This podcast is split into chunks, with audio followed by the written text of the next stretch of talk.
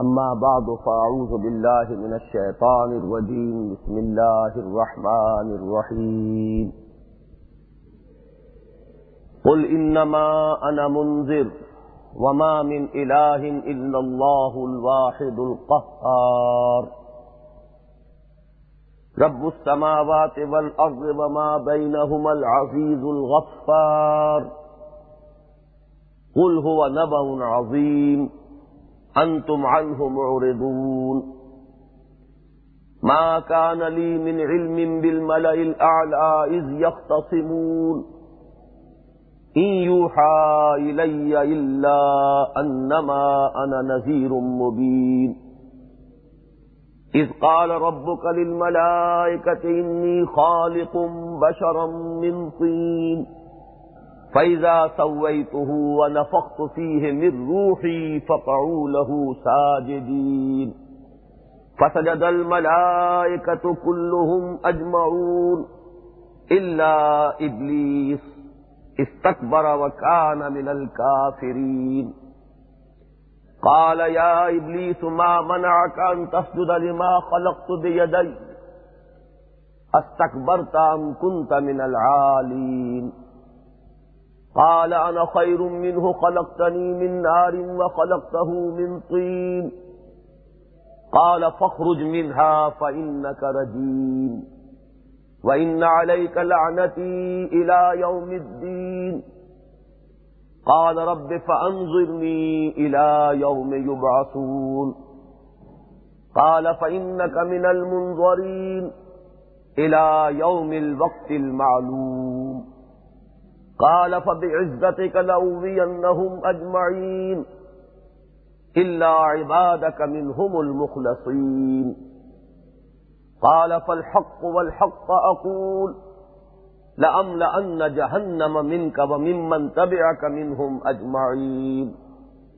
قل ما أسألكم عليه من أجر وما أنا من المتكلفين.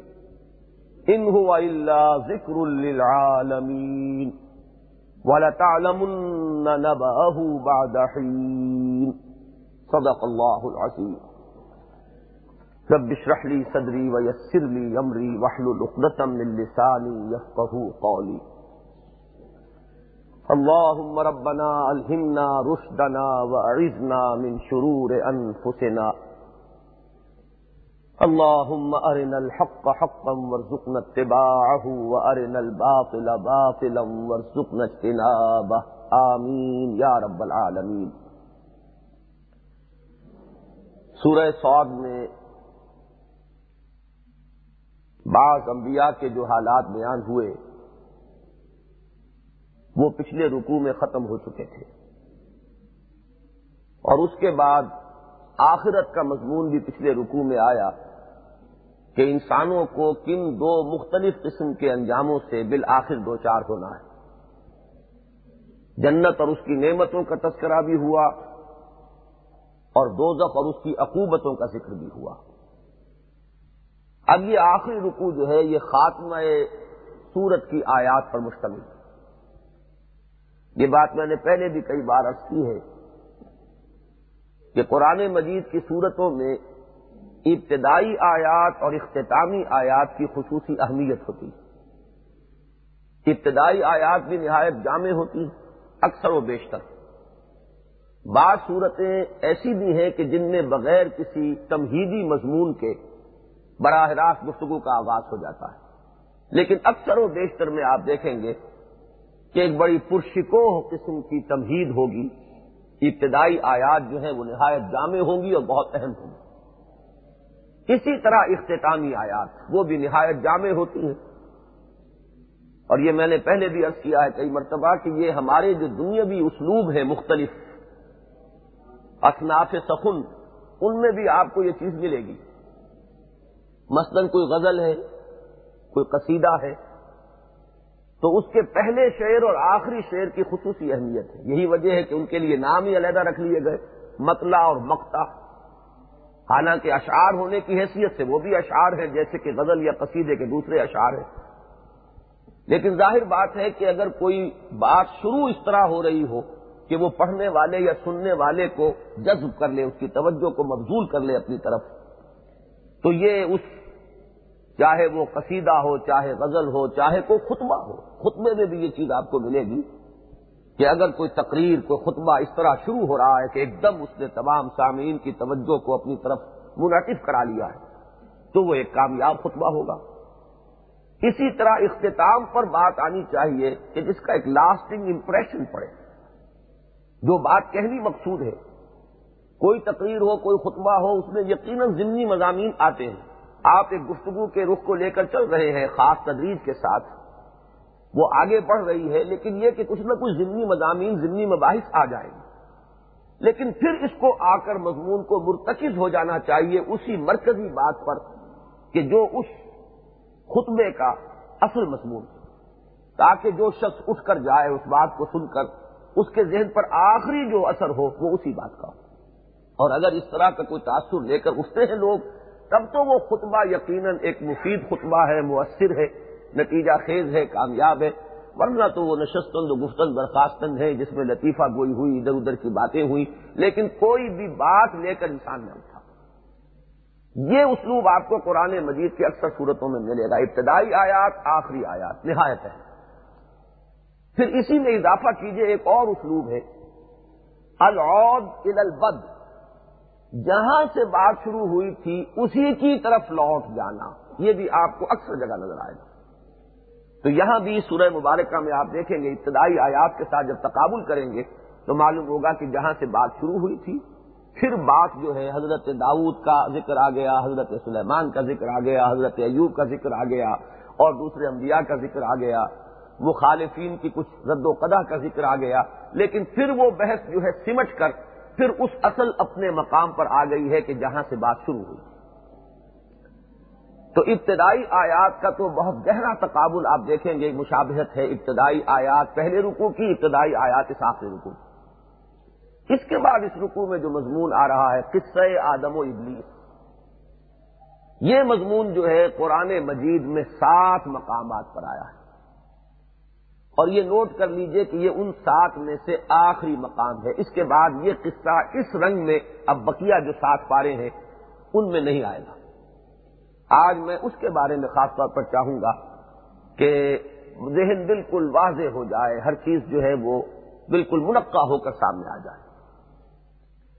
فرمایا کل ان نما انا منظر اے نبی، کہیے کہ میں تو بس ایک خبردار کر دینے والا ہوں۔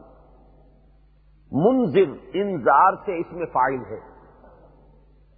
اسی سے جو صفت مشبہ بنتی ہے فائل کے وزن پر وہ نذیر ہے۔ نذیر، بشیر اور کہیں منظر اور بشیر، یہ دونوں الفاظ آتے ہیں۔ ومان ارسل المرسلین اللہ مبشرین و منظرین ہم نہیں بھیجتے اپنے رسولوں کو مگر مبشر اور نذیر بنا کر۔ تو اگرچہ اصولاً تو یہ دونوں رخ ہیں ہر نبی کی بیست میں، ہر رسول کی بیست میں، کہ وہ بشیر بھی ہے نذیر بھی ہے بلکہ جب یہ دونوں باتیں آئیں گی تو بشارت مقدم ہوتی ہے انذار پر۔ جہاں بھی آپ کہیں دیکھیں گے، وما ارسلنا کا اللہ مبشرم و نذیرہ اب یہ بات عجیب ہے کہ سورہ بنی اسرائیل کے آخر میں تو یہ الفاظ آئے۔ حضور کو واحد کے سیرے سے خطاب کر کے وما ارسلنا کا اللہ مبشرم و نذیرہ ہم نے نہیں بھیجا ہے آپ کو، مگر مبشر اور نذیر بنا کر۔ سورہ کہف میں یہی مضمون آ رہا ہے، ایک یونیورسل، ایک قاعدے کی حیثیت سے۔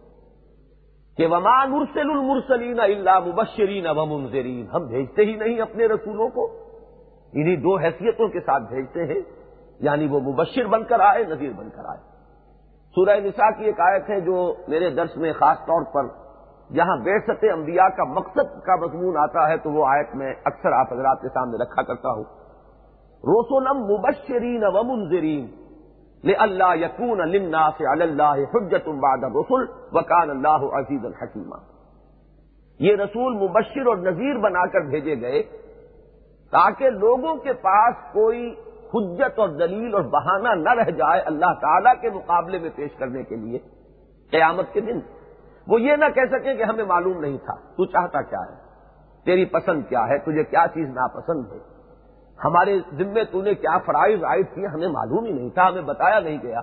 لے اللہ یقون لنا سے اللہ حجت عبادت رسول لوگوں کے پاس اللہ کے مقابلے میں کوئی دلیل، کوئی حجت، کوئی عذر، کوئی بہانہ باقی نہ رہے تو ان تینوں آیات میں آپ دیکھ رہے ہیں کہ بشارت مقدم ہے، انذار جو ہے مؤخر لیکن ساتھ ہی یہ نوٹ کیجیے کہ قرآن مجید میں بہت سے مقامات ایسے ہیں کہ جن میں صرف انذار کا ذکر ہے، بشارت کا ذکر نہیں۔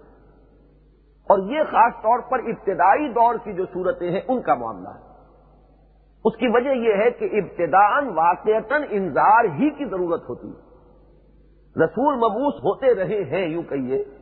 اب ہوتا ہے، جب ہم کہتے ہیں تو ایک اشکال سا ہو جاتا ہے کہ شاید اب بھی یہ سلسلہ جاری ہے۔ معاذ اللہ، وہ سلسلہ ختم ہوا۔ تو رسول مبوس ہوتے رہے ہیں کسی بگڑے ہوئے معاشرے میں۔ اس بگڑے ہوئے معاشرے میں بشارت کا کوئی محل اور مقام ہی نہیں ہوتا۔ بشارت کسے دیں وہ جو علامہ اقبال نے کہا ہے کہ ہم تو مائل میں کرم ہے کوئی سائل ہی نہیں۔ اور راہ دکھلائیں کسے؟ رہنمی منزل ہی نہیں، تو بشارت کسے دیں وہ تو آوے کا آوا جہاں بگڑ گیا ہو، معاشرے کا رنگ بالکل بدل گیا ہو، تو وہاں بشارت کا لفظ نہیں آئے گا، صرف انذار آئے گا۔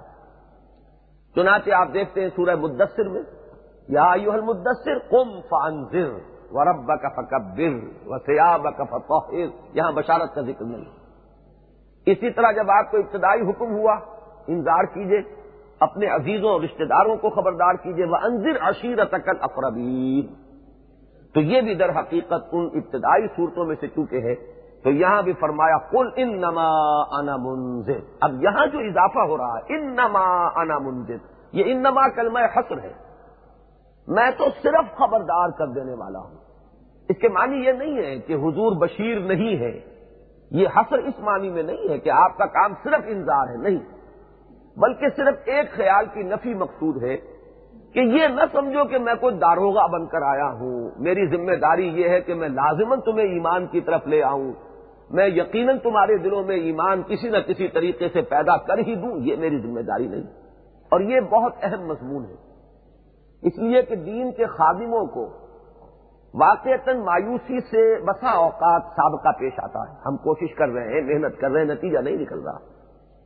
اس میں یقیناً انسان کو یہ بھی سوچنا چاہیے کہ میرے طرز عمل میں کوئی خامی ہو، میری کوشش میں کوئی ابھی کمی ہو۔ جس جس درجے میں مجھے کوشش کرنی چاہیے، شاید میں ابھی اس درجے میں کوشش نہیں کر رہا، تو یہ بھی اس کا ایک رخ ہے۔ لیکن اس کی دلجوئی اور تسلی جو ہے، اس کے لیے یہ چیز بھی ضروری ہے کہ یہ بات سامنے رہے۔ کہ مجھے اختیار نہیں دیا گیا ہے لوگوں کے دلوں کو بدل دینے کا۔ مجھے تو صرف جو میرے ذمے فریضہ عائد کیا گیا ہے وہ آگاہ کر دینا ہے، خبردار کر دینا ہے۔ انذار کا ترجمہ جو ہے وہ جب ہم کرتے ہیں ڈرانے والا، اب یہاں بھی ڈرانے والا لکھا ہوا ہے۔ یہ تھوڑا سا اصل میں اس کے اصل مفہوم سے معاملہ جدا ہو جاتا ہے۔ ڈر جو ہے وہ ایک اور کیفیت کا نام ہے، خبردار کرنا۔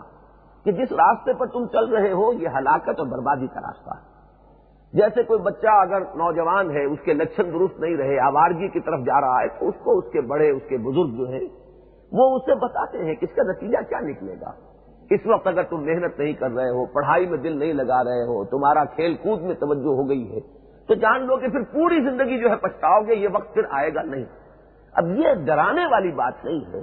یہ اصل میں کسی غلط طرز عمل کا جو نتیجہ نکلنے والا ہے، اس سے خبردار کر دینا۔ انگریزی کا لفظ وارننگ جو ہے وہ اس کا صحیح مفہوم ہے کہ میں تو صرف وارن کرنے کے لیے آیا ہوں، آگاہ کر دینے کے لیے، خبردار کر دینے کے لیے آیا ہوں۔ خبردار فارسی کا جو ہے وہ بھی بہت صحیح اس کی ترجمانی ہوگی۔ تو مطلب یہ نہیں ہے کہ حضور صرف منظر ہیں یا نذیر ہیں، حضور بشیر بھی ہیں، حضور معلم بھی ہیں، حضور مربی بھی ہیں، حضور مزکی بھی ہیں۔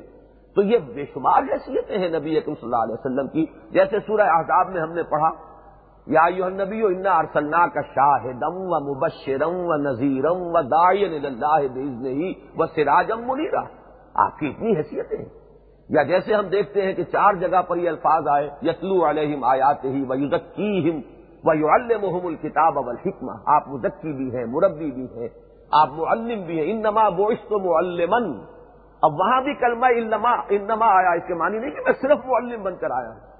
مطلب یہ ہے کہ میرا جو بنیادی طریقہ کار ہے وہ تعلیم ہے۔ لوگوں کے ذہنوں کو درست کرنا، لوگوں کے فکر کو صحیح کرنا۔ میں کوئی ایجوٹیشن برپا کرنے کے لیے نہیں آیا ہوں۔ ایک ایجوٹیشن کے طرف کی دعوت ہوتی ہے کہ جذبات کو اپیل کیا جائے اور جذبات کو بھڑکا کر کوئی ایک ہنگامہ کھڑا کر دیا جائے۔ وہاں اس کی نفی کے لیے ان نما ان نما وہ اس تو معلمن میں تو معلم بنا کر بھیجا گیا تو یہاں ہر جگہ پر نوٹ کیجیے کہ وہ کلمہ ان نما جو ہے وہ در حقیقت کسی خاص رخ کو، کی طرف ذہن کو منتقل کرنے کے لیے آتا ہے۔ کل ان نما انا منظر کہہ دیجیے کہ میں تو بس خبردار کرنے والا۔ اب یہ کس پس منظر میں ہے؟ وہ واقعہ یاد کیجیے کہ جب وفد آیا تھا اور گفتگو ہوئی، اور بالآخر انہوں نے کہا، اٹھو جی ان سے بات کرنا بیکار ہے۔ انشو، چلو۔ بس میرو والا آلحت کم اپنے معبودوں پر صبر کرو، جمے رہو، ڈٹے رہو۔ یقیناً اس کے پیچھے کوئی سازش ہے۔ اور یہ من گھڑت بات ہے۔ ان نہاگا لشعین یوراد کوئی بڑا ہی مقصد جو ہے ان کے ان کے سامنے ہے اپنے اس پورے طرز عمل سے۔ تو اب اس کا جواب یہ ہے کہ قل انما انا منذر۔ اے نبی، ان سے کہہ دیجیے کہ میری جو اصل حیثیت ہے اس کو پہچان لو۔ میں کوئی زبردستی کرنے نہیں آیا، میں کوئی، میرے ذمے یہ بھی نہیں ہے کہ تمہیں لازمن میں مجبور کروں کہ میرے بات کو اختیار کر لو۔ مجھے ہمیں تو بتا دینا ہے، دکھا دینا ہے کہ یہ ہے تمہارے طرز عمل کا نتیجہ۔ اس سے آگے اب تمہارا معاملہ ہے، تم خود ذمہ دار ہو۔ اللہ تعالیٰ کے ہاں جا کر یہ عذر پیش نہ کر سکو گے کہ ہمیں بتایا نہ گیا ومام اللہ الواحد القہار اب توحید جو اس سورہ مبارکہ کا اصل عمود ہے، اصل مرکزی مضمون ہے، یہ دونوں گروپ جو ہیں، چوتھا اور پانچواں، اس کے اندر خاص طور پر مکی صورتوں کا، اس میں اصل جو ایکسس ہے وہ ہے توحید۔ تو اس سورہ مبارکہ کا جو آغاز ہے اس کو ذرا دیکھ لیجیے۔ سعد و قرآن ذکر بل الزین کفروف عزت و شقاق۔ یہ لوگ جو انکار کر رہے ہیں، یہ گھمنڈ میں ہیں اور ضد اور تعصب اور اناد میں مبتلا ہو چکے ہیں۔ اب اس کا جواب تو وہ ہو گیا، قل انما انا منزل اب تم اگر میرے خلاف تعصب میں اندھے ہو گئے ہو تو ہو جاؤ، اس کا ببال تم پر آئے گا۔ میرا کام صرف خبردار کر دینا تھا، اس بات کو تم تک پہنچا دینا تھا۔ اس کے بعد دیکھیے وہ آگے منہ انجاہم منظر من ہوں وہ کالل کافرون احاظہ القذاب اجال الحت الہم واحدہ ان نہاگا لشعر عجاب۔ اصل دعوت کیا ہے؟ وہاں ان کا اعتراض نقل ہوا کہ کیا اس نے بڑا عجیب معاملہ کیا ہے کہ تمام جو معبود تھے، سب کی نفی کر کے بس وہ ایک ہی معبود رہ گیا۔ تمام معبودوں کو بس ایک معبود میں گم کر دیا۔ یہ تو بڑی عجیب بات ہے۔ تو اب اسی کو یہاں دہرایا گیا آخر میں۔ اس لیے کہ یہی در حقیقت نقطہ ہے۔ اس پوری صورت کا جو ایکسس ہے، اس کا عبود ہے۔ مرکزی خیال یہ ہے کہ وما من الہ الا اللہ الواحد القہار واقعہ یہی ہے، تم مانو یا نہ مانو۔ تم نے یہ گھڑے ہوئے انہیا اللہ اسماء سب میں تم تم و یہ تم نے اور تمہارے آبا و اجداد نے کچھ نام تراش لیے ہیں، یہ لات اور عزا اور منات اور فلاں دیوی اور فلاں دیوتا۔ ان کی کوئی حقیقت نہیں ہے، کوئی الہ ہے ہی نہیں فی الواقع۔ ما من الہ الا اللہ الواحد القہار۔ اب یہاں جو دو اللہ تعالی کے اسماء آئے ہیں، وہ الواحد ہے توحید میں یہ الواحد اور اس سے بھی بلندر پھر یہی لفظ آتا ہے احد۔ احد میں آ کر یکتائی جو ہے، بالکل یونیکنیس کہ نئے سکا مثل ہی شعین وہ اپنے عروج پر ہے یہ صفت۔ صفت توحید کی سب سے بلند شکل جو ہے، وہ مقام احدیت ہے۔ اور واحد کے اندر اس کا ایک ہونا، یہ بھی توحید ہی کا بیان ہے۔ تو وہ الواحد ہے اور القہار۔ یہ القہار یہاں خاص طور پر اس لیے کہا ہے کہ وہ خود بذات ہی اتنا قوی ہے کہ وہ سب پر چھایا ہوا ہے۔ شرک کا ایک سبب، بلکہ اصل سبب یہی ہے کہ ذات و صفات باری تعالیٰ کو جب لوگوں نے اپنے پیمانوں سے ناپنا شروع کیا، اپنے باٹوں سے تولنا شروع کیا، تو ان کے سامنے یہ تصور آیا کہ بڑے سے بڑا شہنشاہ، بڑے سے بڑا شہنشاہ، آخر اس کی شہنشاہی اور بادشاہی بھی تو کچھ لوگوں کے بل پر قائم ہوتی۔ اپنی جگہ وہ کیا ہے؟ فرعون ہو، نمرود ہو، کوئی شہنشاہ ہو، خسرو پرویز ہو، ہرکل ہو، کون؟ ایک انسانی تو ہے نا۔ اس کی ساری بادشاہی جو ہے وہ اس کے نائبین سلطنت، اس کے سپہ سالار، اس کے منصبدار، یہ اگر اس کا ساتھ نہ دے تو اس کی حیثیت کیا؟ ہے تو چلیے، اس درجے میں نہ سمجھا، پھر بھی یہ تصور ذہن انسانی کے ساتھ چپک گیا کہ اللہ تعالیٰ بھی ٹھیک ہے، وہ مالک الملک ہے، وہ سب سے بڑا بادشاہ ہے، لیکن اس کے بھی نائبین سلطنت ہے ان کے بغیر تو یہ سارا نظام نہیں چل رہا۔ یہ ہے وہ تصور کہ جس کی وجہ سے یہ دیویوں اور دیوتاؤں کے بارے میں جو بھی ٹھوکر انسان کو لگی ہے آخر یہ میں نے پہلے بھی عرض کیا ہے تو ایمان بل ملائکہ کی بگڑی ہوئی شکل۔ یہ ایمان بل ملائکہ کی بگڑی ہوئی شکل ہے کہ انہی کو دیویاں اور دیوتا قرار دے دیا گیا۔ جیسے کہ سیرت میں آتا ہے واقعہ ملک الجبال، پہاڑوں کا ایک فرشتہ ہے جس کو اللہ تعالیٰ نے پہاڑوں پر معمول کیا ہوا ہے۔ یوم طائف میں حضور کی خدمت میں وہ حاضر ہوا ہے، جبکہ طائف میں حضور پر وہ کچھ جو سلوک کیا گیا جو آپ کو معلوم ہے، تو فرشتے نے حاضر ہو کر کہا کہ اللہ تعالیٰ نے مجھے بھیجا ہے کہ اگر آپ فرمائیں تو میں ان دونوں پہاڑوں کو ٹکرا دوں۔ میں ملک الجبال ہوں جو معبور ہوں پہاڑوں پر۔ تو یہ دونوں پہاڑ جن کی درمیان وادی میں طائف آباد ہے، جب یہ ٹکرائیں گے تو یہ لوگ جو ہے پس کر سرما بن جائیں۔ تو اب یہی ملک الجبال جو ہے، اسی کو آپ پہاڑوں کا دیوتا کہہ سکتے فرق کیا ہے؟ فرق یہ ہے کہ ہمارا تصور یہ ہے کہ ملائکہ اپنے اختیار سے کچھ نہیں کرتے۔ کلیتن اللہ تعالیٰ کے احکام کی تنفیذ کرتے ہیں۔ لا یاسون اللہ ما امرحم و یا فنون مایو لہذا ان سے درخواست کرنا، ان کی دنڈوت کرنا، ان سے ان کو پکارنا، یہ نہیں ہوگا، پکارا اللہ کو جائے گا اللہ ہی ہے کہ جو ہماری دعاؤں کا سننے والا ہے، پھر وہ کس فرشتے کو حکم دیتا ہے کہ ہماری کوئی ضرورت پوری کرے؟ یا کسی طریقے سے کرتا ہے؟ یہ اس کا کام ہے۔ ہمیں پکارنا صرف اسے ہے، اس لیے کہ اختیار ہے مطلب اسی کے ہاتھ میں یہ توحید ہے، اب دیکھیے بڑا باریک کا فرق رہ گیا کہ ملائکہ کے بارے میں ملائکہ اسفل بھی ہیں، ملائکہ اعلیٰ بھی ہیں ملائے اعلیٰ بھی ہیں، وہ لفظ بھی اب آگے آئے گا، ملائکہ مقربین بھی ہیں حملت العرش بھی ہیں جو اس کے عرش کو تھامے ہوئے ہیں۔ آٹھ کا حصہ آیا ہے انتیسویں پارے میں کہ سمان یا آٹھ فرشتے ہیں کہ جو عرش کو تھامے ہوئے ہیں۔ وہ بھی ہیں کہ جو اس کے عرش کے گرد طواف کرتے رہتے ہیں۔ تو ملائکہ کے بڑے درجات ہیں۔ انہی کو دیویاں اور دیوتا بنا لیا گیا۔ اور ان کو پوجنا شروع کر دیا گیا۔ یہ سمجھ کر کہ یہ بھی اس کے ساتھ کچھ نہ کچھ اختیارات جو ہیں بہرحال ان کو بھی دیے گئے ہیں۔ ان کی بھی کچھ اگر خوشامد کی جائے، کچھ تھوڑی بہت دنڈوت کی جائے، تو یہ بھی ہمارا کوئی کام بنا سکتے ہیں بس یہ ہے وہ باریک فرق کہ جہاں سے وہ مرضی اور نامرضی قدم میں فاصلہ دارت، تھوڑا سا یہ ادھر سے ادھر ہوتا ہے تو معاملہ توحید سے شرک کی طرف چلا جاتا ہے۔ تو یہاں فرمایا وہ القہار ہے سی نفس ہی چھایا ہوا ہے۔ اسے کسی فرشتے کی ضرورت نہیں ہے۔ یہ دوسری بات ہے۔ اب جیسے ہم اس دنیا میں اسی کو یوں سمجھیں گے کہ پانی کو اللہ نے ایک ذریعہ بنا دیا ہے کہ وہ پیاس بجھا دیا کرے لوگوں کی۔ لیکن یہ کہ اللہ تعالیٰ پانی کا محتاج نہیں ہے پیاس بجھانے کے لیے۔ جس کی چاہے وہ بغیر پانی کی پیاس بجھا دے اور جس کے لیے چاہے وہ حکم دے کہ پانی بھی اس کی پیاس نہ بجھا سکے۔ وہ پانی پیتا رہے اور پیاسوں کی تو برقرار رہے۔ ہاں معمولاً یہی ہے کہ اللہ تعالیٰ نے اس کو ایک سبب اور ذریعہ بنا دیا اس عالم اسباب میں کہ پیاس کو بجھانے والی چیز پانی۔ تو اسی پر قیاس کیجیے کہ ملائکہ ہیں، ان کی ذمہ داریاں ہیں، ان کے فرائض ہیں۔ وہ جو بھی یہ یونیورسل جو ایک اسٹیٹ ہے، اللہ کی یہ حکومت ہے، اس کی یہ سول سروس کہہ لیجیے، اس کے کارندے ہیں گورنمنٹ سروینٹس ہیں، کام کر رہے ہیں۔ لیکن یہ کہ ان کو پکارنا، ان سے درخواستیں کرنا، ان کو پوجنا، ان کی عبادت کے لیے کوئی بھی طریقہ اختیار کرنا، یہ شرک ہو جائے۔ گا تو وہ الواحد ہے، القہار ہے، تنہا ہے اور خود ہی چھایا ہوا ہے۔ رب السماوات والارض وما بینہما۔ رب کے بارے میں ابھی میں عرض کر چکا ہوں مسجد شہداء کے درس میں کہ دو بنیادی مفہوم ہے پالنے والا پرورش کنندہ اور مالک۔ اور جہاں مالک کا تصور آتا ہے، اس کے ساتھ ذہن میں غیر شعوری طور پر ایک تصور چپکا ہوا آتا ہے کہ مالک جو ہے، وہ سخت گیر بھی ہو سکتا ہے۔ مالک جو ہے وہ تشدد کرنے والا بھی ہو سکتا ہے۔ مالک جو ہے وہ اپنے ملک میں تصرف کرتا ہے بغیر یہ دیکھے ہوئے۔ وہ بڑا پیارا شعر مجھے یاد آیا کہ دریا کو اپنی موج کی تغیانیوں سے کام کشتی کسی کی پار ہو یا درمیاں رہے۔ تو ایک استغنا کسی کیفیت۔ میں مالک ہوں، میں جو چاہوں کروں۔ میری بکری ہے، میں جب چاہوں ذبح کروں۔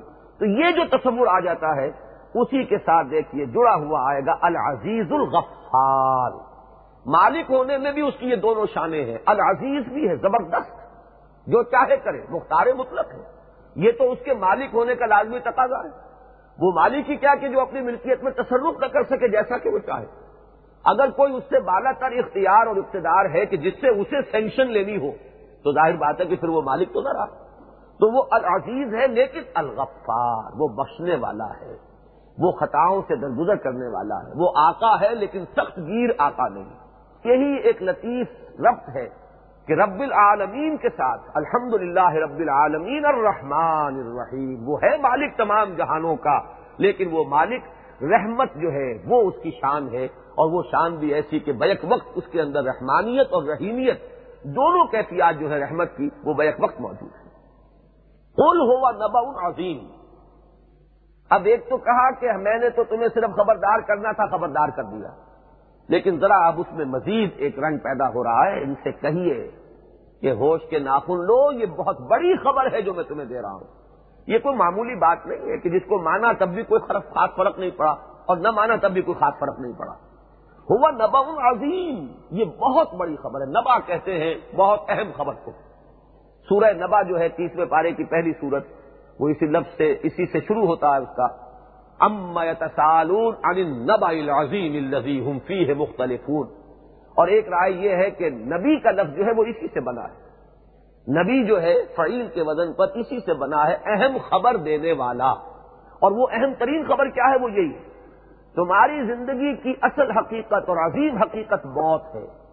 اور موت کے بعد پھر تمہیں جی اٹھنا ہے۔ یہ خبر ہے کہ اس سے اگر تمہاری آنکھیں بند رہی تو تم اسی دنیا کو سب کچھ سمجھ کر بابر بیش کوش کے عالم دوبارہ نہیں۔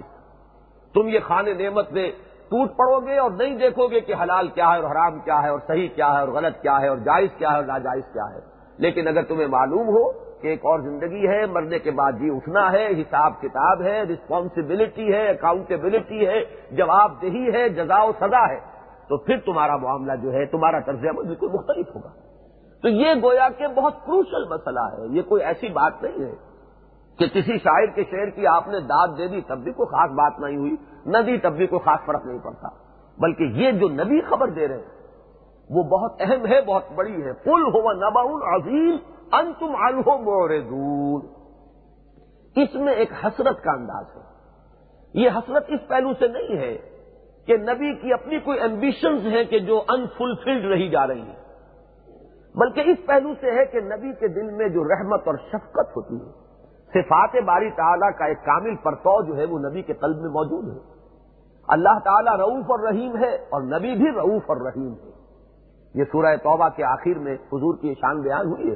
بالمومنین رعوف الرحیم۔ تو یہ جو رحمت و شفقت ہے اور حضور کے لیے رحمت للعالمین، تمام جہانوں کے لیے رحمت۔ تو اس سے جو دل دکھتا ہے کہ یہ انتم آڈو مور نور تم اس سے اعراض کر رہے ہو۔ میں تمہاری آنکھیں کھولنا چاہتا ہوں اور تم جو ہے آنکھیں بند کرنے پر مسل ہو۔ کسی کی کیفیت ہے جو حضور فرماتے ہیں کہ میری اور تمہاری مثال ایسے ہے کہ آگ کا ایک بہت بڑا الاؤ ہے، تم اس میں کود پڑنا چاہتے اور میں تمہارے کپڑے پکڑ پکڑ کر گھسیٹ رہا ہوں۔ پھول ہوا نبا عظیم ان تم ان ہو اور تم اس سے اعراض کر رہے اس میں وہ جو حسرت کا انداز ہے، وہ در حقیقت بندنائے شفقت و رحمت ہے کہ وہ شان روفی اور رحیمی جو ہے اس کے تو فیل وہ دل کے اندر ایک دکھن کا احساس ہے، ایک صدمے کا احساس ہے۔ ماں کان علی من علم بل ملا یخ میرے پاس کوئی علم نہیں تھا یا میرے پاس کوئی علم نہیں ہے۔ کانا عربی زبان میں دونوں مفہوم دیتا ہے۔ یا فال ناقصہ میں سے اس کو شمار کیا جائے گا۔ تو پھر یہ کہ وہ تو ایک ہے کہ ہے کہ مفہوم میں آئے گا۔ کان اللہ عزیز الحکیمہ، اللہ تعالیٰ عزیز الحکیم ہے۔ تھا نہیں اور ایک کانا اس مفہوم میں بھی آتا ہے کہ ماضی کی کسی بات کو بیان کرنے کے لیے ماں کان علی من علم، مجھے کوئی علم نہیں ہے۔ بل ملئی آلہ ملئے آلہ کے جو احوال ہیں۔ اب دیکھیے وہ لفظ آ گیا ملئے آلہ یہ فرشتوں کیا وہ طبقہ اولین کہہ لیجیے، جو ملائکہ مقربین ہیں۔ اللہ تعالیٰ سے سب سے زیادہ تقرب رکھنے والا جو طبقہ ہے ملائکہ کا، وہ ملائے آلہ ہے۔ میں ابھی ملائکہ اور جنات اور انسانوں کے بارے میں بعد میں گفتگو کروں گا۔ یہاں صرف اس کو نوٹ کر لیجیے کہ طبقات ہیں ملائکہ سے ملائکہ اسفل کا لفظ بھی آتا ہے اور ملائکہ طبقہ اعلیٰ بھی ہے۔ ملائکہ دنیا بھی ہے، ملائکہ سماوات بھی ہے۔ تو یہ جو ملائکہ کے طبقات ہیں، ان میں سے بلند ترین طبقہ جو ہے، جو اللہ تعالیٰ سے نہایت قرب رکھنے والا ہے۔ ان کے بارے میں فرمایا، وہاں کیا کچھ گفتگویں ہوتی ہیں؟ وہاں کیا کچھ معاملات زیر بحث آتے ہیں؟ مجھے کچھ معلوم نہیں۔ اب یہ دیکھیے اس میں یعنی ہم اپنے انداز میں کہیں گے، بڑی ہیوملٹی ہے اس میں۔ کوئی ادعا نہیں ہے کہ مجھے سب کچھ معلوم ہے۔ مجھے معلوم ہے کیا ہوا کیا ہونے والا ہے۔ ایک انداز کا ہوتا ہے کہ جس میں کوئی ایک دعوے کے ساتھ سامنے آ رہا ہو۔ اور قرآن مجید میں آپ دیکھیں گے کہ اس کے بجائے وہ ہیوملٹی کا انداز ہے، مجھے کچھ معلوم نہیں۔ میں تم سے یہ نہیں کہتا کہ مجھے غیب کا علم ہے۔ میں تم سے یہ نہیں کہتا کہ میرے ہاتھ میں کوئی اختیار ہے۔ بلا عالم الغیب اگر میں غیب کو جانتا ہوتا تو میں تو بہت سا اپنے لیے خیر اور بہت کچھ جمع کر لیتا۔ میرے ساتھ جو کچھ بیت رہا ہے، وہ تمہیں معلوم ہے کہ کیا بیت رہا ہے۔ تو میں نے تو کبھی دعویٰ نہیں کیا، نہ خدائی کا دعویٰ کیا، نہ عالم کل ہونے کا دعویٰ کیا، نہ میں نے یہ کہ میرا کوئی ذاتی جو ہے، مجھے میرے پاس ذریعہ علم موجود ہے کہ میں جو چاہوں معلوم کر لوں۔ ملئے اعلیٰ میں جو کچھ ہو رہا ہے، مجھے اس کا کوئی علم نہیں ہے۔ فرمایا از یک تسمون یہاں ذرا یہ لفظ ہے، یہاں تفسیر کے اعتبار سے کچھ مشکل لفظ ہے اس سے کہ جبکہ وہ باہم جھگڑتے ہیں، کیونکہ خصومت کا لفظ پہلے بھی آیا ہے، جو چوتھا رکو تھا، اس کا آخری حصے میں۔ ان نظالے کا لحقن تخاصم و اہل نار جہنمیوں کے مابین جھگڑا ہوگا، ایک دوسرے پر الزام لگائیں گے۔ جو پچھلی نسل ہے وہ اپنے سے پہلے والی نسل جو ہے اس پر الزام عائد کرے گی کہ تم غلط راستے پر چلے تو ہم بھی تمہاری پیروی کرتے ہوئے تباہی کے گڑے تک پہنچ گئے۔ ہو سکتا ہے کہ لیڈر لوگ جو ہے وہ اپنے عوام پر الزام لگائیں کہ تم نے ہمارا دماغ خراب کیا۔ تم نے ہمارے زندہ باد کے نعرے لگا لگا کر ہمارے دلوں کے اندر وہ خناس پیدا کر دیا، وہ تکبر پیدا کر دیا، یہ بھی ہو سکتا۔ اس لیے کہ سورہ بقرہ میں تو یہ بات کہی کہ اس تبر الزینت تو من الزینت تبا جن کا اتباع کیا جاتا تھا وہ اعلان برات کریں گے۔ ان سے کہ جو اتباع کرنے والے تھے۔ اور پھر پیروی کرنے والے یہ کہیں گے، لو ان لنا کر رتن فن تبرا منہم کما تبر منا۔ اگر کہیں دوبارہ دنیا میں لوٹنا ہو جائے تو جیسے یہ آج اپنا دامن چھڑا رہے ہیں ہم سے اور اعلان برات کر رہے ہیں، تو اسی طرح ہم بھی ان سے علیحدہ ہو جائیں اور اعلان برات کریں اور ان کی لیڈری تو چمکتی تھی، ہماری وجہ سے اور آج یہ ہم سے اس طریقے سے لا تعلق ہو کر اور ہم سے اعلان برات کر رہے ہیں، تو اگر کہیں ہو جائے لوٹنا، تو پھر ہم جو ان کے ساتھ کریں گے، ہم بھی ان سے بالکل اپنا تعلق منقطع کر لیں۔ گے تو ایک تقاسم تو یہ ہے۔ اس کی وجہ سے بعض لوگوں نے میرے نزدیک جدید مفسرین میں سے ایک بڑا، ایک صاحب کوئی غلطی لگی ہے کہ ملئے اعلیٰ کا جو یہاں ذکر ہو رہا ہے، اس یکتسمین، اس کو اس کی طرف لوٹا دیا حالانکہ وہ تقاسم اہل نار ہے۔ ملئے اعلیٰ کا اس سے کیا تعلق؟ کہ نسبت خاک رابع عالم پاک۔ یہ ملائکہ کے مابین۔ ملائکہ کے بارے میں اصل میں جو ہمارے ذہنوں میں عام مسلمانوں کے ذہنوں میں جو تصور ہے، وہ بھی بڑا ہی کوئی مشین لائک سا تصور ہے کہ جیسے کہ وہ مشینیں ہیں بس۔ ان میں نہ کوئی اپنی رائے ہے، نہ کوئی اگر اپنی رائے نہیں ہے تو اختلاف رائے بھی نہیں ہے۔ ایسا نہیں ہے، ملائکہ کا اختلاف رائے بھی ہوتا ہے۔ وہ صاحب تشخص ہستیاں ہیں ان کے درمیان بھی کسی معاملے کے اندر کوئی کسی مسئلے میں اختلاف رائے ہو سکتا ہے۔ اپنے اپنے فہم، اپنی اپنی سمجھ بوجھ کے مطابق وہ رائے ظاہر کرتے ہیں۔ تو یہ جو ان کے اپنے اختلافات ہیں کسی مسئلے کے اندر، فرمایا کہ ان کے درمیان جو رد و قدا ہوتی رہتی ہے، بعض چیزوں کا ذکر آیا ہے احادیث میں، مثلا قیامت کے بارے میں ملائکہ کو بھی معلوم نہیں کب ہوگا۔ ان کی کوئی گفتگو ہوتی رہتی ہے کہ قیامت کب ہوگی، لیکن یہ کہ کسی کو معلوم نہیں اللہ کے سوا کہ قیامت کا وقوع کب ہوگا۔ یہ وہ چیز ہے کہ جو اللہ نے خال ستن اپنے پاس اس کا علم رکھا ہے۔ تو اس میں بھی ان کے کچھ اندازے ہوتے ہیں۔ اور یہ لفظ ایک حدیث میں آیا ہے، حدیث صحیح ہے۔ وہ طویل ہے، میں صرف اس کا مفہوم آپ کو سنا رہا ہوں، اس لیے کہ وہ بہت ہی، بہت عمدہ مضامین پر مشتمل ایک حدیث ہے۔ نبی اکرم صلی اللہ علیہ وسلم فرماتے ہیں کہ میں ایک مرتبہ فجر کی نماز کے بعد ذرا اونگ گیا اور اس کے بعد میں جاگ گیا۔ اب یہ جاگنا میں بعد میں آپ سے وضاحت کر دوں گا، یہ جاگنا جو ہے، یہ اس طرح کا جاگنا نہیں ہے، بلکہ یہ عالم مثال کہہ لیجیے، اس میں جاگنا ایک نیند بین النوم والیقزہ نیند اور بیداری کے درمیان کی کیفیت ہے۔ تو اس میں کہتے ہیں، حضور فرماتے ہیں کہ میں نے اپنے رب کو دیکھا فی احسن صورت بہترین صورت میں۔ اب اس کو بھی آپ قیاس نہ کیجیے، کوئی گھوڑے نہ دوڑائیے اپنے عقل کے کہ کیا دیکھا ہوگا۔ کوئی اللہ تعالیٰ نے رویت عطا فرمائی حضور کو۔ تو اللہ تعالیٰ نے مجھ سے پوچھا کہ اے محمد صلی اللہ علیہ وسلم، تمہیں معلوم ہے اس وقت ملئے اعلیٰ کس چیز پر جھگڑ رہے ہیں؟ تو میں نے عرض کیا کہ نہیں، مجھے معلوم نہیں۔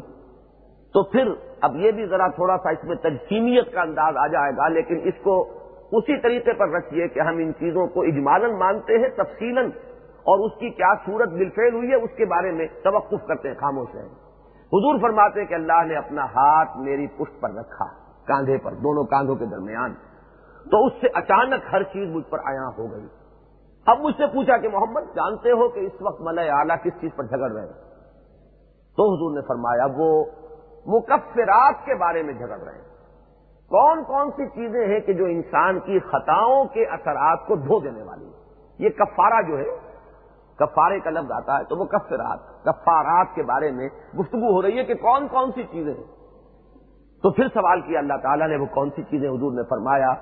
ایک تو جماعت کے لیے قدم اٹھا کر چلنا۔ نماز با جماعت کے لیے شخص چلتا ہے تو ہر ہر قدم پر اس کی وہ خطائیں جو ہیں وہ دھلتی ہیں۔ اگرچہ یہ پھر جو علماء کا اس میں ایک متفق علیہ مسلک ہے وہ یہ ہے کہ گناہ کبیرہ نہیں، گناہ صغیرہ۔ سغائر جو ہے وہ دھلتے چلے جاتے ہیں۔ دوسرے، نماز کے بعد مسجد میں رکنا۔ ہماری کیفیت تو یہ ہوتی ہے کہ سوار ہوتی ہیں ذمہ داریاں اور یہ اور وہ اور نماز ہوئی اور بھاگے ہم۔ لیکن ایک وہ سکون کی کیفیت ہے کہ جس میں ایک بندے کا یہ نقشہ سامنے آئے کہ گویا کہ اس کو یہاں سے ہلنے کو اس کا جی نہیں چاہ رہا ہے۔ جا رہا ہے تو مجبوراً جا رہا ہے، ورنہ نماز کے بعد بھی اس کے جو اصل جو دل لگتا ہے، اس کا وہ یہی لگتا ہے۔ اور تیسرے، وضو کو چاہے وہ سختی ہو اس میں اور تکلیف ہو، لیکن وضو کو اہتمام سے کرنا، یہ مکفرات ہیں۔ ان سے بھی، وضو سے بھی تفاصیل آتی ہیں۔ دوسری احادیث میں انسان ہاتھ دھوتا ہے تو وہ ہاتھ کے جو صغیرہ گناہ ہے، وہ سے دھل جائیں گے۔ وہ اسی طریقے سے جب ناک میں پانی دیتا ہے تو وہ سغائر جو ہے وہ دھلتے چلے جاتے ہیں۔ اس کے بعد پھر اللہ تعالیٰ نے پوچھا، اور درجات والے کام کون کون سے ہیں؟ یہ تو ہوئے گناہوں کو دھو دینے والی چیزیں۔ وہ چیزیں کیا ہیں کہ جن سے انسان کے درجات بلند ہوتے ہیں؟ تو حضور نے فرمایا، عرض کیا، اللہ تعالیٰ کی بارگاہ میں ہمیں جو بتا رہے ہیں تو فرما رہے ہیں کہ ایک تو کھانا کھلانا، ایک عام اتام غوربا کو، مساکین کو، بھوکوں کو کھانا کھلانا، اور کلام میں نرمی کرنا۔ درست ہوئی اور درست مزاجی اور درستی کے ساتھ بات کرنا نہ ہو۔ اور نماز پڑھنا رات کے وقت، جبکہ لوگ سوئے ہوئے وہ ناس و نیام۔ یہ جب تحجد کا جو معاملہ ہے، رات کے وقت کی نماز، تنہا نماز، یہ گویا کہ ان درجات کے بلند کرنے میں سب سے بلند چیز ہو جائے گی۔ اسی طرح ایک اور بھی ہے کہ اے نبی، اب آپ مانگیے کیا مانگتے ہیں؟ میرے رب نے مجھ سے کہا کہ مانگو کیا مانگتے ہیں یہ ایک خاص کیفیت ہے جس کے بارے میں حضور نے ایک جگہ فرمایا کہ لی ما اللہ وقت میرا اللہ کے ساتھ کو خاص وقت بھی ہوتا ہے۔ تو یہ اسی طرح کے ایک لمحے کی یہ تفاصیل ہیں کہ جو نبی اکرم صلی اللہ علیہ وسلم بیان فرما رہے ہیں حضور نے فرمایا کہ سب سے پہلے تو میں یہ چاہوں گا، اے اللہ کہ مجھے توفیق دیے رکھ کہ میں نیکیوں پر قائم رہوں، نیکیوں پر التظامن میرا عمل رہے۔ دوسرے یہ کہ منکرات سے مجھے بچنے کی توفیق جو ہے، یہ ملی رہے۔ تیسرے مجھے مساکین کی محبت عطا کر دے۔ غربا اور مساکین کے لیے میرے دل میں ایک محبت جو ہے وہ باقی رہے۔ چوتھے یہ کہ میرا اس دنیا میں اللہ تعالیٰ تو ہی اپنی حفاظت میں مجھے رکھ، گناہوں سے، اور مجھ پر رحم فرما۔ اور اگر یہ ہے بہت اہم بات، کبھی دنیا والوں کے لیے کسی فتنے کا فیصلہ ہو جائے تو اے رب مجھے اٹھا لیجو بغیر اس کے کہ میں بھی فتنے میں مبتلا ہو جاؤں۔ وہ جو ایک وہ ایک ہوتا ہے عمومی فتنہ کہ ایک ایسی گمراہی پھیل رہی ہے، تو مجھے اٹھا لیجو غیر مفقول اور آخری چیز جو ہے، یہ ہماری دعاؤں میں بھی یہ کلمات آتے ہیں، اسی حدیث سے ماخوذ۔ اور اے رب مجھے اپنی محبت عطا فرما۔ اور جو تجھ سے محبت کرتے ہوں، ان کی محبت عطا فرما۔ اور ان اعمال کی محبت عطا فرما کہ جو تیرے تقرب کا ذریعہ بنتے ہیں۔ تو یہ جو حدیث ہے، اس میں بھی وہ ایک فرشتوں کی کوئی گفتگو اور ان کا، ان کی کچھ رد و قدا، کون سی چیز کی زیادہ اہمیت ہے، کون سی چیز مقدم ہے، کون سی مؤخر ہے، اس اعتبار سے فرشتوں کی گفتگو بھی ہوتی ہے کہ جس کی طرف یہاں اشارہ ہو رہا ہے۔ اسی کے ضمن میں بعض حضرات نے، اور میرے نزدیک ان کی رائے بہت قوی ہے ملائکہ کا جو معاملہ ہوا تھا، تخلیق آدم، بلکہ یوں کہیے کہ آدم کو خلافت عرضی عطا کرنے کا جب اللہ تعالیٰ نے ارادہ ظاہر فرمایا۔ سورہ بقرہ میں جو ہے۔ اس قال رب کلیل ملائے کا جائے ان کی لفظ خلیفہ۔ فالو تجالو فیحا میں یوسد فیحا و یس دما و نحن نصب ہو اب اس کو بھی یعنی لفظ خصومت جو ہے وہ لڑائی ہی کے لیے نہیں ہے۔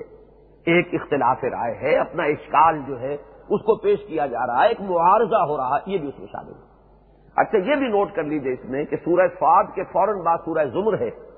اور سورہ زمر کے اختتامی حصے میں بھی یہ مضمون آیا ہے۔ وہ کوز یا بین بالحق۔ وہ ملائکہ کا نقشہ کھینچا گیا ہے۔ ہافین من ہال العرش یو سب بےحون بحمد رب وہ کوز بالحق۔ معلوم ہوا کہ ملائکہ کے بھی کچھ اختلافات ہیں۔ اور ان کا بھی آخری جو اللہ تعالیٰ کی طرف سے فیصلہ ہوگا، وہ اسی وقت ہوگا جب ہمارے انسانوں کے معاملات طے ہو رہے ہوں گے۔ جب ان کو بھیج دیا جائے گا کہ اہل جنت جنت میں گئے، وسیق الزین تقور بہو مل جنت زمرا۔ وسیق الزی نہ کفر الا جہنم زمرا۔ اس کے بعد آخر میں آتا ہے کہ اس وقت وہ ملائے کا جو ہے وہ تم دیکھو گے۔ وہ ترل ملائے کا تحافین عرش بحمد اور تم دیکھو گے ملائکہ کو کہ وہ گھیرے ہوئے ہوں گے، اللہ تعالی کے عرش کے گرد ہوں گے اور اپنے رب کی تصویر و تحمید کر رہے ہوں گے۔ وہ قوضے یا بین بالحق۔ ان کے درمیان بھی فیصلے چکا دیے جائیں گے بالکل حق کے ساتھ۔ یہی لفظ جو ہے انسانوں کے بارے میں پہلے آ چکا ہے۔ وہ قوضے یا بین بالحق سے لا یوزلمون چوتھی سطر میں یہ آپ کو مضمون مل جائے گا۔ تو انسانوں کے معاملات جب طے ہوں گے اور آخری قضا جب ہو جائے گی اس کے بعد پھر ملائکہ کے بھی اگر کوئی اختلافات ہیں، تو ان کے سلسلے میں بھی قول فیصل اللہ تعالیٰ کی طرف ارشاد ہوگا وکیل الحمد رب العالمین میں جب یہ آیات پڑھا کرتا ہوں، تو ایک نقشہ بلا تشبیح بلا تشبیح میں عرض کر رہا ہوں۔ آ جاتا ہے کہ جیسے کوئی ایک سین ہے کسی ڈرامے کا، اور اس کے بعد ڈراپ سین ہو جاتا ہے۔ یہ سارا معاملہ ہوا وکیل الحمد للہ رب العالمین۔ اور بالآخر کہا جائے گا کہ کل حمد اور کل ثنا اللہ کے لیے ہے جو تمام جہانوں کا مالک اور پالن ہے۔ تو یہ مضمون جو یہاں آیا ہے ملئے اعلی کی باہمی مقاصمت یا اختصام، یہ سورہ زبر میں بھی ہے۔ سورہ بقرہ میں وہ اشارہ موجود ہے، ان کی گفتگو، ان کا یعنی جو بھی اشکال انہوں نے پیش کیا اور اس کا اللہ تعالیٰ کی طرف سے وضاحت حدیث میں موجود ہے۔ کہ اے محمد تم جانتے ہو کہ اس وقت ملئے اعلیٰ کس چیز پر جھگڑ رہے ہیں؟ ان کے درمیان کیا بحث ہو رہی ہے؟ کیا گفتگو ہو رہی ہے؟ تو اس کی روشنی میں ہم اس کو سمجھیں گے ماں کان علی من علم بل ملئی از یکسمون مجھے کچھ معلوم نہیں ہے۔ ملئے اعلیٰ میں اس وقت کیا رد و قدا ہے؟ کیا گفتگو ہے؟ کیا فیصلے ہو رہے ہیں؟ مجھے تو جو چیز ملتی ہے وہ وہی سے ملتی ہے۔ میری طرف تو بس وہی کی جاتی ہے۔ میرا علم جو ہے اس وہی پر مبنی ہے اور وہی تک محدود ہے۔ میں نے لامحدود علم کا کبھی دعویٰ نہیں کیا۔ اللہ انمان نذیر المبین اور یہ وہی بھی اسی لیے کی جاتی ہے۔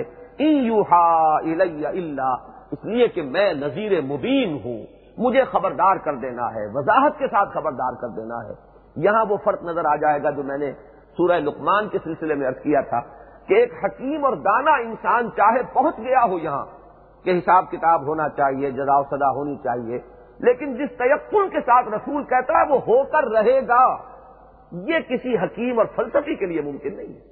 وہ کہہ سکتا ہے کہ ہونا چاہیے، میری عقل کہتی ہے کہ نہیں ہو سکتا کہ انسانی اعمال ضائع ہو جائیں، نیکی کا کوئی جزا نہ ملے، بدی کی کوئی سزا نہ ملے۔ ہونا چاہیے تک تو پہنچ جائے گی عقل۔ لیکن یہ وہی کے ذریعے سے جو علم الیقین حاصل ہوتا ہے نبی اور رسول کو، وہ پھر اسے نذیر مبین بنا دیتا ہے۔ اس لیے کہ وہ کوئی گمان کی بات نہیں کر رہا ہوتا، کوئی وہ اٹکل پچو کے تیر جو ہے وہ نہیں دوڑا رہا ہوتا، بلکہ وہ اس یقین، علم الیقین کی بنیاد پر، حق الیقین کی بنیاد پر بات کرتا ہے کہ ایسا ہو کر رہے گا۔ ان نماتو ادون اللہ کن و ان دین اللہ جس چیز کی تمہیں خبر دی جا رہی ہے، وہ بالکل سچی خبر ہے، دین یعنی جزا و سزا واقع ہو کر رہے۔ تو یہ انداز جو ہے ظاہر بات ہے کہ وہی کے ذریعے سے جب وہ علم حاصل ہوتا ہے تو اس کے بعد۔ اب یہاں شروع ہو گیا۔ یہ بھی گویا کہ ایک رب تو تعلق بنتا ہے کہ ملائکہ کا اللہ تعالی کے ساتھ ایک معارضہ آدم کے بارے میں، خلافت عرضی کے بارے میں ہوا تھا۔ از قال ربو کل ملائکت انی خالق بشرم من اب یہاں میں عرض کر دوں، میں نے چونکہ ابتدا میں کہا تھا کہ سات مقامات ہیں قرآن مجید کے جہاں یہ واقعہ آدم ابلیس آیا ہے۔ سورہ بقرہ تو ہے اس میں مدنی صورت۔ اور ترتیب نزول کے اعتبار سے وہ آخری ہے یعنی ان سات مقامات میں سے آخری مقام سورہ بقرہ ہے۔ ترتیب مصحف میں سب سے پہلے وہ ہے۔ اور ملائک اور جو معاملہ ملائکہ کا سجدے کا اور حضرت آدم اور ابلیس کا جو مخاسمت کا معاملہ ہے، وہ تو ساتوں جگہ پر ملے گا۔ لیکن حضرت آدم کو خلافت عرضی کا عطا کیا جانا اور ان کو تمام اسماء کا علم دیا جانا، یہ صرف ایک جگہ پر ہے اور وہ سورہ بقرہ میں۔ تو گویا کہ مدنی صورت جو آخری ہے، اس میں اضافی مضمون جو ہے وہ خلافت عرضی حضرت آدم کے لیے اور تمام اسما کا علم عطا کیا جانا۔ یہ اضافی مضمون ہے، یہ ڈیولپمنٹ ہے اصل میں اس پورے مضمون میں جو ارتقا ہو رہا ہے۔ تو اس کی آخری صورت تو ہے سورہ بقرہ میں، اگرچہ ترتیب مصحف میں وہ پہلی ہے۔ باقی جو چھ مقامات ہیں وہ ایک عجیب، میں نے جب اس کا احساس کیا تھا تو مجھے بڑا عجیب سا محسوس ہوا تھا یہ معاملہ۔ جب پہلی دفعہ ذہن نظر متوجہ ہوا ہے بڑے توازن کے ساتھ قرآن مجید میں یہ چھ مقامات ہیں۔ سورہ بنی اسرائیل، سورہ کہف بالکل وسط میں۔ ان دونوں کے بالکل وسط میں یہ واقع آیا ہے۔ ساتواں ہی رکو ہے سورہ بنی اسرائیل کا، جس میں آدم و ابلیس کا معاملہ ہے۔ اور ساتواں ہی رکو ہے سورہ سورہ کہف کا، جس کے، جس میں آدم و ابلیس کا یہ معاملہ آیا۔ اور دونوں جڑے ہوئے۔ قرآن کا وسط اور سورتوں کا وسط۔ اس کے بعد چلیے، ایک سورت چھوڑیے ادھر، سورہ نحل۔ تو سورہ ہجر ہے۔ اس میں یہ مضمون آیا۔ ادھر ایک سورت چھوڑیے، سورہ مریم تو سورہ تاہا ہے، پھر اس میں وہ مضمون آیا۔ اور اس میں اس یہ تو چار مقامات ہو گئے۔ پھر تقریباً چھ سات پارے آپ کو پیچھے جانا پڑے گا تو سورہ آراف میں ملے گا۔ اور اسی طرح چھ سات پارے ادھر آئیں گے تو سورہ سواد میں ملے گا۔ یہ ایک توازن ہے، جیسے کہ آرچ بنی ہوئی ہو کہ اوپر جا کر یہ دونوں بالکل سورہ بنی اسرائیل اور سورہ کہف پھر ایک ایک سورت کے وقفے سے سورہ ہجر اور سورہ تاہا اور پھر جو ہے کافی طویل وقفے کے ساتھ وہ سورہ آراف میں اور سورہ سواد میں۔ یہ بھی نوٹ کر لیجیے کہ ان چھ مقامات پر جو تذکرہ ہوا ہے، اس میں بھی تین جوڑے بن جاتے ہیں۔ سورہ تاہا میں جو انداز بیان ہے، وہ سورہ آراف سے بہت مشابہ ہے۔ اور جو درمیان کا جڑواں صورتیں ہیں، سورہ بنی اسرائیل اور سورہ کہف، وہ آپس میں بہت مشابہ ہیں۔ تو یہ تو صرف کچھ آداد و شمار کے اعتبار سے اور قرآن مجید سے ایک مناسبت پیدا کرنے کے لیے یہ چند باتیں کہ قصہ آدم و ابلیس قرآن مجید میں کس طور سے ہے، کہاں کہاں ہے؟ اور آخری جو ہے ترتیب نزولی کے اعتبار سے یہ چھ مقامات جو ہیں، چھ کی چھ مکی صورتیں ہیں۔ مدنی صورت صرف ایک ہے، وہ سورہ بقرہ ہے، وہ بالکل آغاز میں آ گئی اب یہ جو واقعات آتے ہیں، اس میں ذہن میں رکھیے کہ تین طرح کی مخلوقات کا ذکر ملتا ہے۔ یہ تین لیولز ہیں۔ ویسے تو یہ کہ اللہ تعالیٰ کی مخلوقات کا ہم احاطہ نہیں کر سکتے۔ ناممکن۔ وہ یخلق و مالا تعالمون وہ وہ کچھ پیدا کرتا ہے کہ جو تمہارے سان گمان میں وہ بات آنے والی نہیں ہمیں کیا معلوم؟ کچھ ہی عرصے پہلے ہمیں بیکٹیریا کا کیا پتا تھا؟ کس کو کہتے ہیں؟ اور بیکٹیریا معلوم ہوئے تو معلوم ہوئے کہ بہت بڑا ہم نے پہاڑ جو ہے وہ سر کر لیا، تیر مار لیا، معلوم ہوا اس سے بھی آگے ہے اور وہ جو وائرس ہے وہ اب سر پہ مسلط ہے وائرس شریف۔ اور وائرس کے بعد نہ معلوم، اور کوئی چیز جو ہے انسان کو معلوم ہو تو کچھ پتا نہیں ہے۔ یہ مخلوقات کا اتنا وسیع ہے۔ لیکن اس میں تین مخلوقات بہت اہم ہیں۔ یہ تینوں ہیں مکلف مخلوقات۔ جن کو اللہ نے کچھ ارادے کی آزادی دی ہے اور عمل کا مکلف بنایا ہے۔ یہ تین مخلوقات جو ہیں، ان کے تین لیول ہیں ملائکہ، جنات، انسان۔ ملائکہ جو ہے اس میں ابھی میں پہلے جب انسان کو لے رہا ہوں عام انداز میں، اس اعتبار سے کہیں گے تو بلند ترین مخلوق ملائکہ ہے۔ ان کا مادہ تخلیق قرآن مجید میں مذکور نہیں ہے، لیکن حدیث میں موجود ہے کہ اللہ تعالیٰ نے مسلم شریف کی روایت ہے، ام المومنین حضرت عائشہ صدیقہ اس کی راویاں ہیں۔ اللہ تعالیٰ نے فرشتوں کو نور سے پیدا کیا ہے۔ اس سے کم تر درجے پر آتے ہیں جنات، جن کا مادہ تخلیق نار ہے۔ اور یہ قرآن مجید میں بسراہت مذکور ہے، بار بار آیا ہے۔ اس سے لوور لیول پر آتے ہیں انسان کہ جن کا مادہ تخلیق خاک ہے، مٹی ہے کرفٹ آف دی ارتھ ہے۔ اچھا اس میں جو ایک کو ریلیشن ہے سائنس سے، اس کو بھی ذہن میں رکھیے کہ جتنی بھی مختلف theories of creation of universe ہیں، اس میں اگرچہ دو بڑے بڑے حصوں میں انہیں ہم تقسیم کر سکتے ہیں۔ ایک یہ خیال ہے کہ تمام کرے بیک وقت ایک ہی قسم کے دخان اور دھوئیں سے وجود میں آئے۔ ایک یہ کہ نہیں، بہت بڑے بڑے کرے وجود میں آئے، پھر ان سے ٹوٹ ٹوٹ کر چھوٹے چھوٹے ٹکڑے جو ہیں وہ ان کے گرد گھومنے لگے۔ اور یہ جو ہے، یہ زیادہ پرانا نظریہ بھی ہے اور کچھ زیادہ قریب بھی بیٹھتا ہے کہ اس میں بڑے بڑے حادثے ہوئے ہیں، نیبولی وجود میں آئے، پھر وہاں وہ بڑے بڑے ایکسپلوژنس کے ذریعے سے وہ آتشی کرے وجود میں آئے اور انہوں نے گھومنا شروع کیا اور اس سے پھر جو حصے ٹوٹتے رہے، تو جو چیز گھوم رہی ہے تیزی کے ساتھ، اس کا جو ٹکڑا ٹوٹے گا، اس کے اندر بھی وہی ایک حرکت پیدا ہو جائے گی، وہ اس کے گرد گھومنا شروع کر دے گا۔ تو اس اعتبار سے یہ خیال ہے کہ یہ جو کنبا ہے سورج کا، یہ تمام جتنے بھی اس کے گرد سیارے ہیں، یہ اسی کے ٹوٹے ہوئے ٹکڑے ہیں۔ اور اسی طرح خود ان ٹکڑوں سے پھر چھوٹے ٹکڑے ٹوٹے ہیں جو ان کے گرد گھوم رہے ہیں۔ زمین سے جو ٹکڑا ٹوٹا ہے، وہ یہ چاند ہے ہمارا جو ہمارے گرد گھوم رہا ہے۔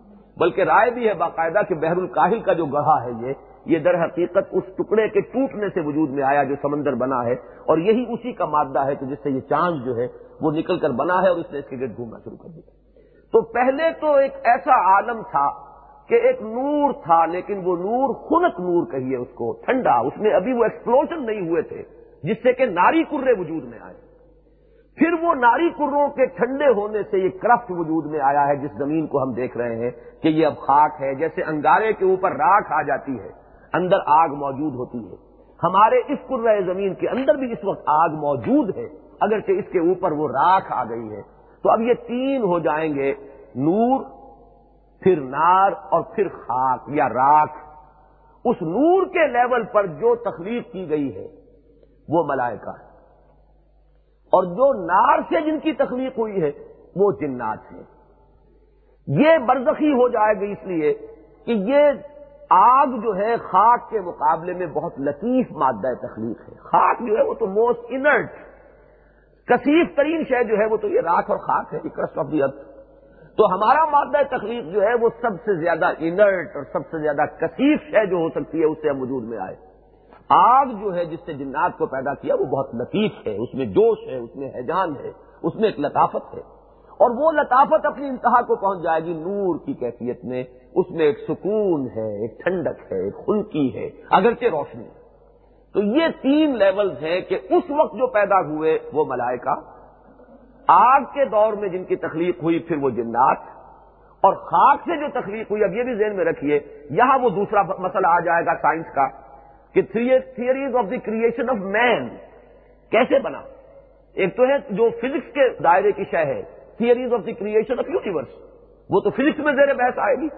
اور اس پر ہو رہی ہے مختلف ایکسپلوژن تھیوری اور فلاں تھیوری یہ ساری کی ساری چیزیں جو کوانٹم تھیوری یہ چلی آ رہی۔ اور ایک ہے theories of the creation of man اس کے بارے میں ایک چیز معین ہے کہ سائنس اور مذہب دونوں نے اس ارتھ کو، اس کرسٹ آف دی ارتھ، اس کلے کو کس کو ممبا مانا ہے؟ ان تمام حیوانات کا جو اس زمین کے اوپر پھیلے ہوئے ہیں۔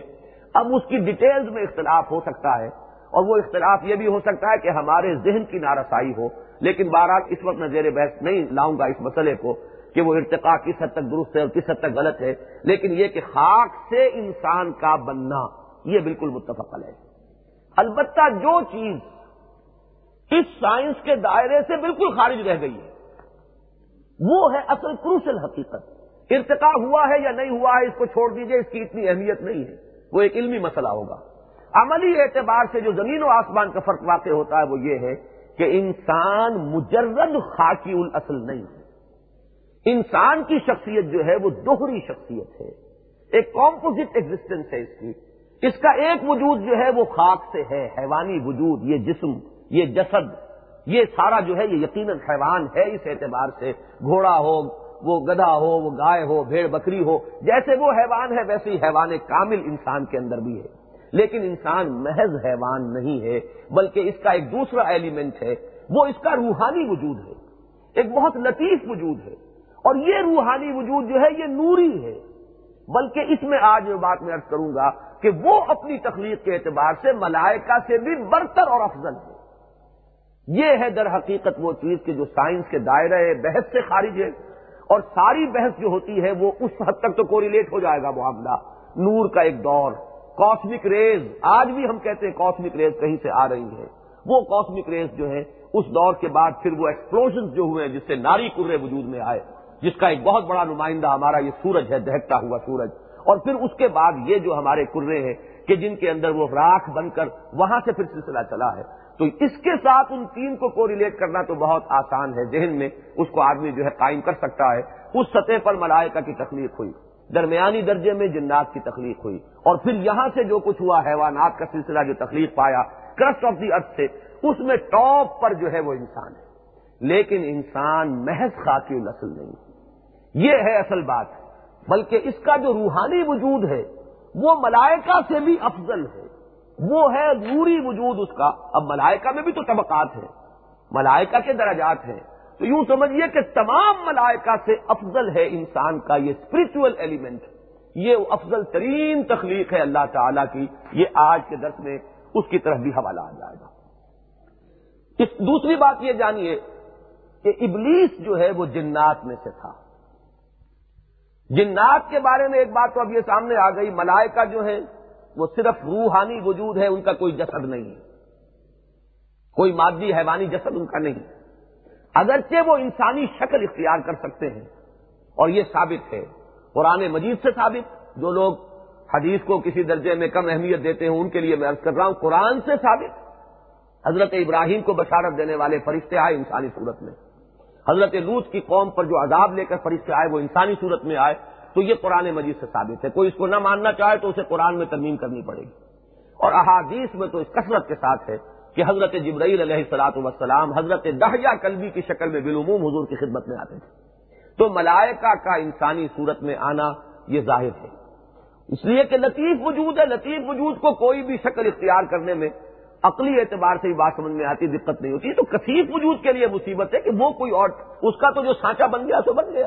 اس سانچے کو وہ کہاں بدلے گا؟ لیکن پانی کو آپ جس چیز میں چاہے ڈال دیں، وہ اپنی شکل بنا لے گا۔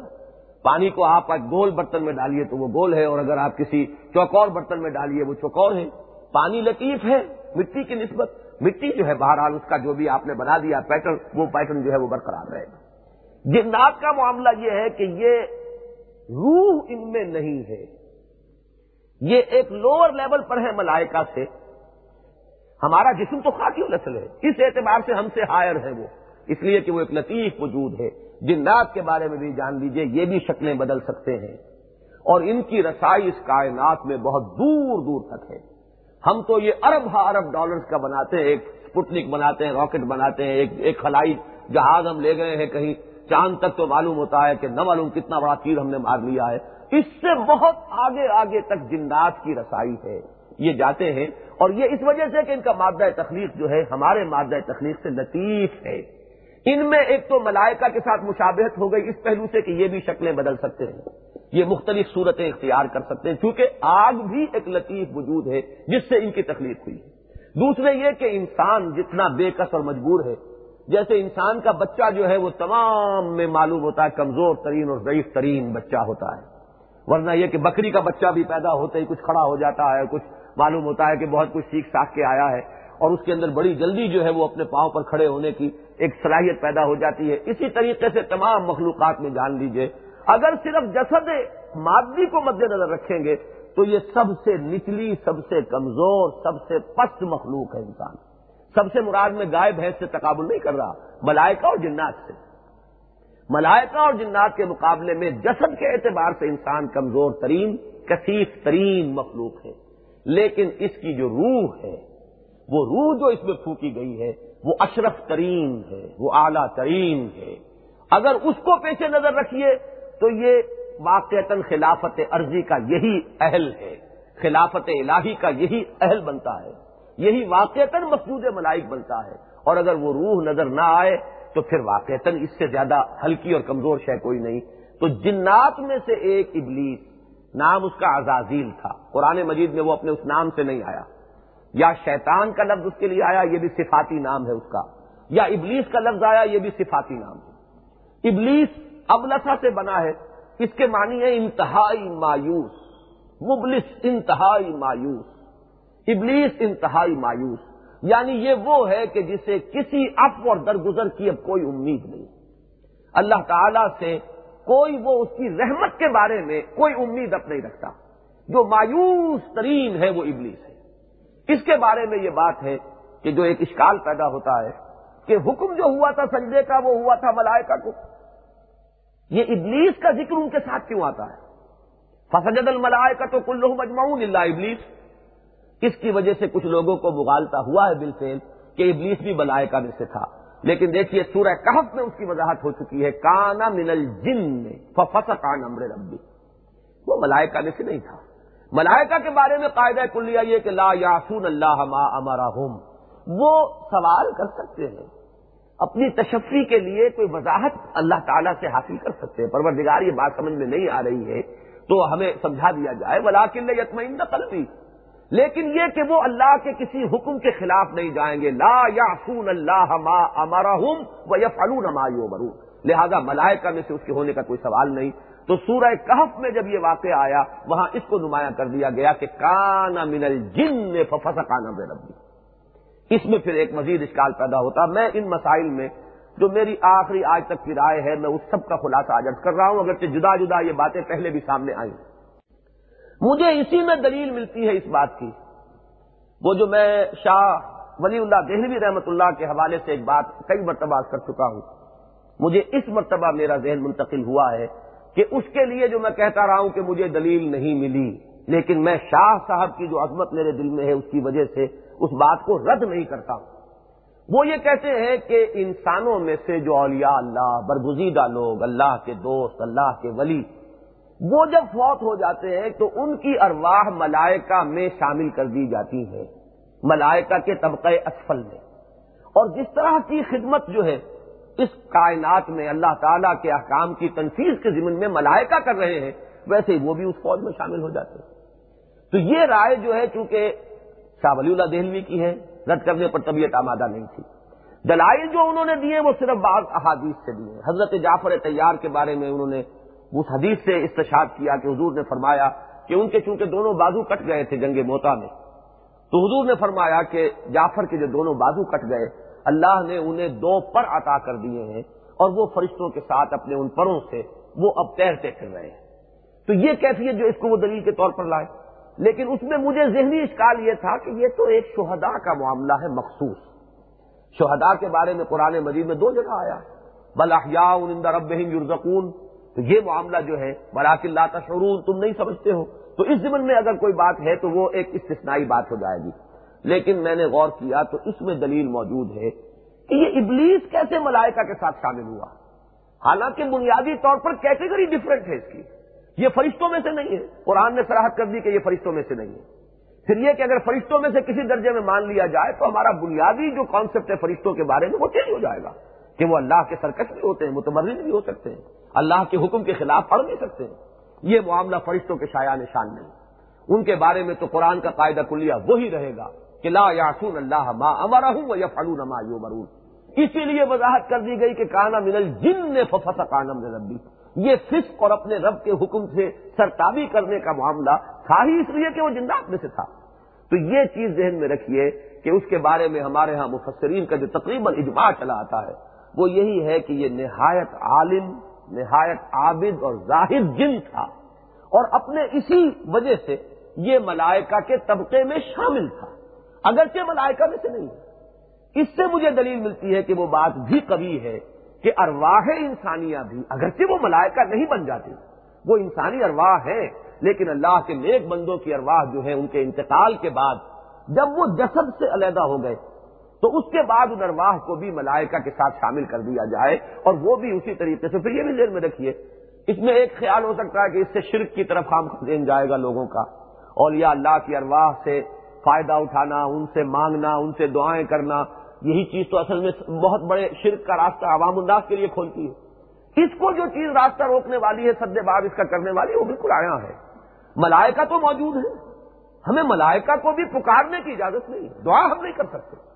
ملائکہ تو اب بھی ہے حضور نے فرمایا ہے وہ صادق المسدوق کہ جب بھی کبھی اللہ کے گھروں میں سے کسی گھر میں کچھ بندے اکٹھے ہوتے ہیں اللہ کی کتاب کو پڑھنے اور آپس میں سمجھنے، سمجھانے کے لیے، تو فرشتے ان کے گرد گھیرا ڈال دیتے ہیں۔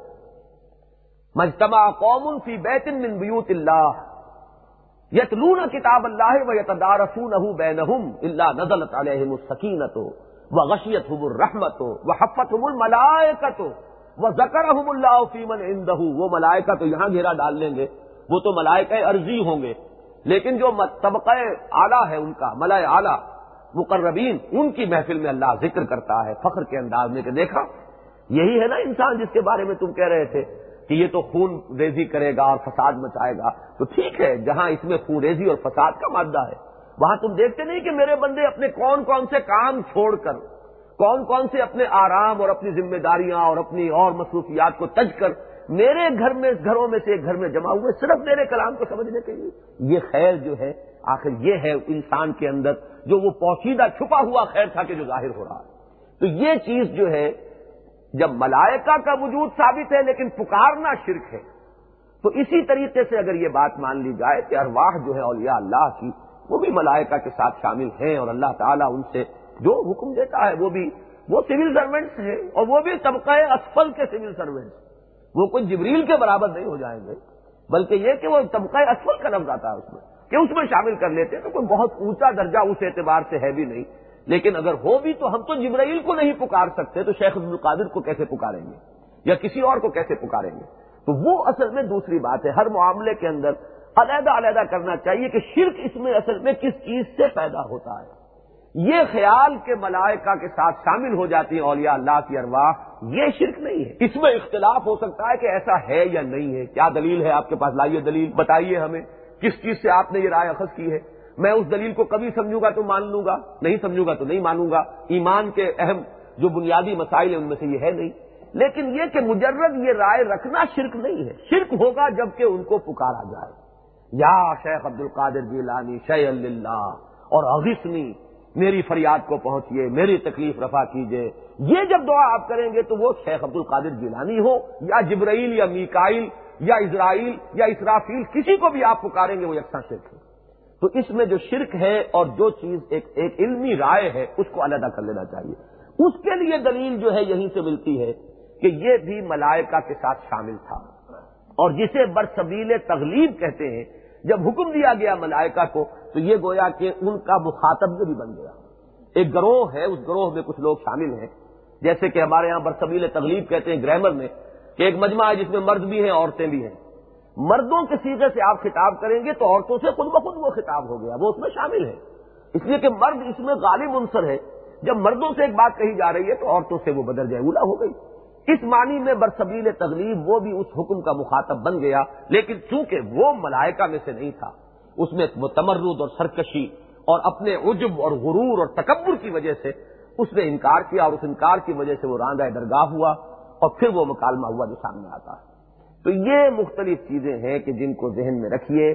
تو پھر یہ ہے کہ یہ سارا نقشہ جو ہے سامنے آ جاتا۔ ایک بات اور، ہم جب ان چیزوں کو پڑھتے ہیں، سورہ بقرہ، سورہ آراف سورہ تاہا سورہ ہجر، سورہ کہف اور سورہ بنی اسرائیل میں تو بہت مختصر بات ہے۔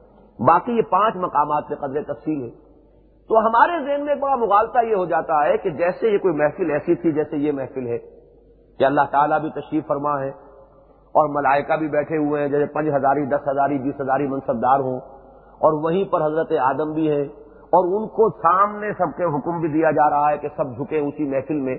ملائکہ بھی اللہ تعالی کے ساتھ۔ جو گفتگو ہے یہ اس سے پہلے آ چکی ہے ایک درس میں، یہ بات میں بڑی تفصیل سے بیان کر چکا ہوں۔ کہ اس طریقے سے نہیں ہے معاملہ کہ اللہ تعالیٰ آیانن ان کے سامنے ہو۔ خالق اور مخلوق میں بڑے پردے ہیں۔ بہت دور کی بات ہے یہ۔ ہمارے مقابلے میں بہت مقربین میں سے ہیں۔ لیکن یہ کہ اللہ تعالیٰ کے ساتھ اس طرح دوبدو ہونے کا معاملہ نہیں ہے۔ بلکہ وہ بھی جب وہی ہوتی ہے تو الفاظ احادیث میں آتے ہیں کہ جب اللہ تعالیٰ کلام فرماتا ہے بدریا وہی تو فرشتوں پر دہشت تاری ہو جاتی ہے۔ اور سب مارے اس دہشت اور خوف کے سجے میں گر جاتے ہیں، ان کے اوپر ایک بے ہوشی بھی تاری ہوتی ہے۔ اور جب پھر افاقے میں آتے ہیں، تو وہ کہتے ہیں کہ ماضا کالا ربو تمہارے رب نے کیا کہا؟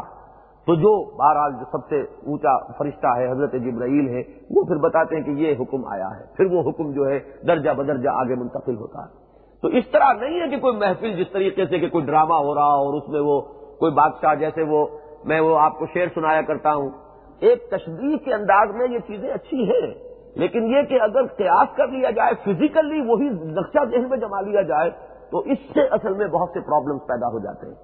وہ جو امیر خسرو کا شعر ہے کہ خدا خود میر محفل بود اندر لا مکان خسرو، اور محمد شم محفل بود شب جائے کہ منبوط اب یہ تشبیح ہے، استعارہ ہے، لیکن یہ نہ سمجھیے کہ یہ دربار جہانگیر کا اس طرز پر اللہ تعالیٰ بیٹھے ہوئے نظر آ رہے ہیں اور گفتگو ہو رہی ہے اور وہیں پر سب کو سجدہ کیا گیا ہے۔ آدم کو پتا بھی نہیں ہوگا کہ میرے سامنے سجدہ کرایا گیا ہے۔ وہ دوسرا عالم ہے جس میں گفتگو ہو رہی ہے۔ آدم کہیں اور ہے جہاں بات ہو رہی ہے۔ یہ اس طرح دو بدو والی بات نہیں ہوئی ہے۔ فرشتوں کو حکم دیا گیا کہ جھکو۔ فرشتے جھکے، لیکن آدم کو تو یعنی ضروری نہیں ہے کہ آدم عین سامنے موجود ہو۔ کہاں آدم؟ ان کا، ان کے ساتھ وہ معاملہ اس نوعیت کا ہو نہیں سکتا۔ اگر آدم اپنے اس جسد مادی کے ساتھ تھے تو سوال ہی پیدا نہیں ہوتا کہ وہ اس محفل میں اس لیول پر موجود ہو۔ تو یہ تو در حقیقت مختلف لیولز پر ایک بات ہو رہی ہے۔ اس کو انہی مختلف لیولز کے اوپر قیاس کرتے ہوئے علیحدہ علیحدہ سمجھیے ہم اس کو ایک ڈرامے کے مختلف ایکٹ کی حیثیت سے سمجھ کر اگر قیاس کر لیں گے تو اس میں پھر بہت سی ٹھوکریں انسان جو ہے وہ کھاتا ہے۔ اس قال رب کل ملائکہ یاد کرو جبکہ کہا، تیرے رب نے فرشتوں سے۔ ملائکہ کے بارے میں ایک بات اور درد کر دوں کہ یہ لفظ بنا ہے الو کا سے۔ الو کا کہتے ہیں پیغام بری مل اصل لفظ ہے یہ۔ پیغام بر، پیغام رسانی اصل کام ہے ان کا۔ فرشتے جو ہے وہ مختلف مادی اجساد کو بھی پیغام پہنچاتے ہیں اور انسانوں کو بھی اللہ کا پیغام لانے والے وہی وہ فرشتے ہیں۔ تو ملک سے وہ ملک رہ گیا ہے، لیکن جمع میں وہ حمزہ ظاہر ہو جاتی ہے، ملائک۔ اس قال رب کر ملائکت انی بشرم من تین۔ جبکہ کہا تیرے رب نے فرشتوں سے کہ میں بنانے والا ہوں بشر۔ اب دیکھیے خلق کے لفظ پر کئی مرتبہ میں نے گفتگو کی ہے۔ خلق ہے کسی چیز سے کچھ بنا دینا۔ ابدا ہے کریشن ایکس نہیں لو۔ عدم محض سے کچھ وجود میں لانا۔ وہ معاملہ تو اللہ تعالی کا کلمہ کن ہے۔ کن فیکون۔ اس میں کوئی مادہ تخلیق پہلے موجود نہیں ہے۔ لیکن خلق کا جب لفظ آئے گا تو فرشتوں کو نور سے پیدا کیا، نور پری ایگزٹ کر رہا ہے، جس سے فرشتے پیدا کیے گئے۔ یہ خاک وجود میں آ چکی ہے، اب میں اس سے ایک بشر پیدا کرنے والا ہوں۔ یہ آگ آ چکی ہے، اس سے میں جنات کی تخلیق کرنے والا ہوں۔ تو مادہ تخلیق سے جو چیز اور بن رہی ہے، یہ ہے خلق۔ اور ابدا جو ہے بدی سباوات واللرد یہ ہے در حقیقت، وہ ہے کریشن ایکٹ نہیں لو، عدم محض سے کچھ وجود میں لانا۔ خالق البشرم من طین۔ میں بنانے والا ہوں ایک بشر۔ اب بشر کے لفظ کو بھی جان لیجیے، یہاں لفظ آدم نہیں ہے، بشر ہے۔ سورہ ہجر کے ساتھ جن کو بھی دلچسپی ہوئی ہو، اس مقام کا خاص تقابل جو ہے، وہ سورہ ہجر کے ساتھ کیجیے گا۔ وہاں بھی لفظ بشر ہے۔ وَلَقَدْ خَلَقْنَا الْإِنسَانَ مِنْ صَلْصَالٍ مِنْ حَمَئٍ مَسْنُونَ۔ وَالْجَانَّ خَلَقْنَاهُ مِنْ قَبْلِ۔ اب دیکھیں لفظ قبل یہاں انتہائی اہم ہے۔ وہ جو سیکوینس ہے، پہلا دور تھا، وہ صرف کاسمک ریز کا دور۔ اس میں ملائکہ کی تخلیق ہوئی۔ دوسرا دور ہے وہ ناری آتشی کروں کا دور۔ اس میں وہ جنات کی تکلیف ہوئی۔ پھر وہ ٹھنڈے ہوئے ہیں تو وہ کرسٹ آف دی ارتھ آیا جہاں سے یہ اس زمین کے جو حیوانات ہیں ان کا سلسلہ ہے، جس میں ٹاپ پر انسان ہے۔ تو من قبل بل جاننا خلق نہ ہو من قبل من نار سموم اور اور جنات کو ہم نے پیدا کیا تھا پہلے۔ آگ کی لپٹ سے، آگ کی لو سے۔ وہ از کال رب کل ملائکت انی خالقم بشرم من فلفال من مسنون۔ یہاں بھی لفظ بشر آیا ہے۔ آدم کا لفظ نہیں ہے یہاں، یہ میں صرف اشارہ کر رہا ہوں۔ تو یہاں بشر کے لفظی معنی جان لیجیے۔ بشر عربی زبان میں کہتے ہیں اس چیز کو، یہ کھال کے لیے لفظ بشر آتا ہے۔ ایک رائے تو یہ ہے کہ کھال کا ظاہری حصہ بشر ہے، اندری حصہ جو ہے، اس کو ادما کہتے ہیں۔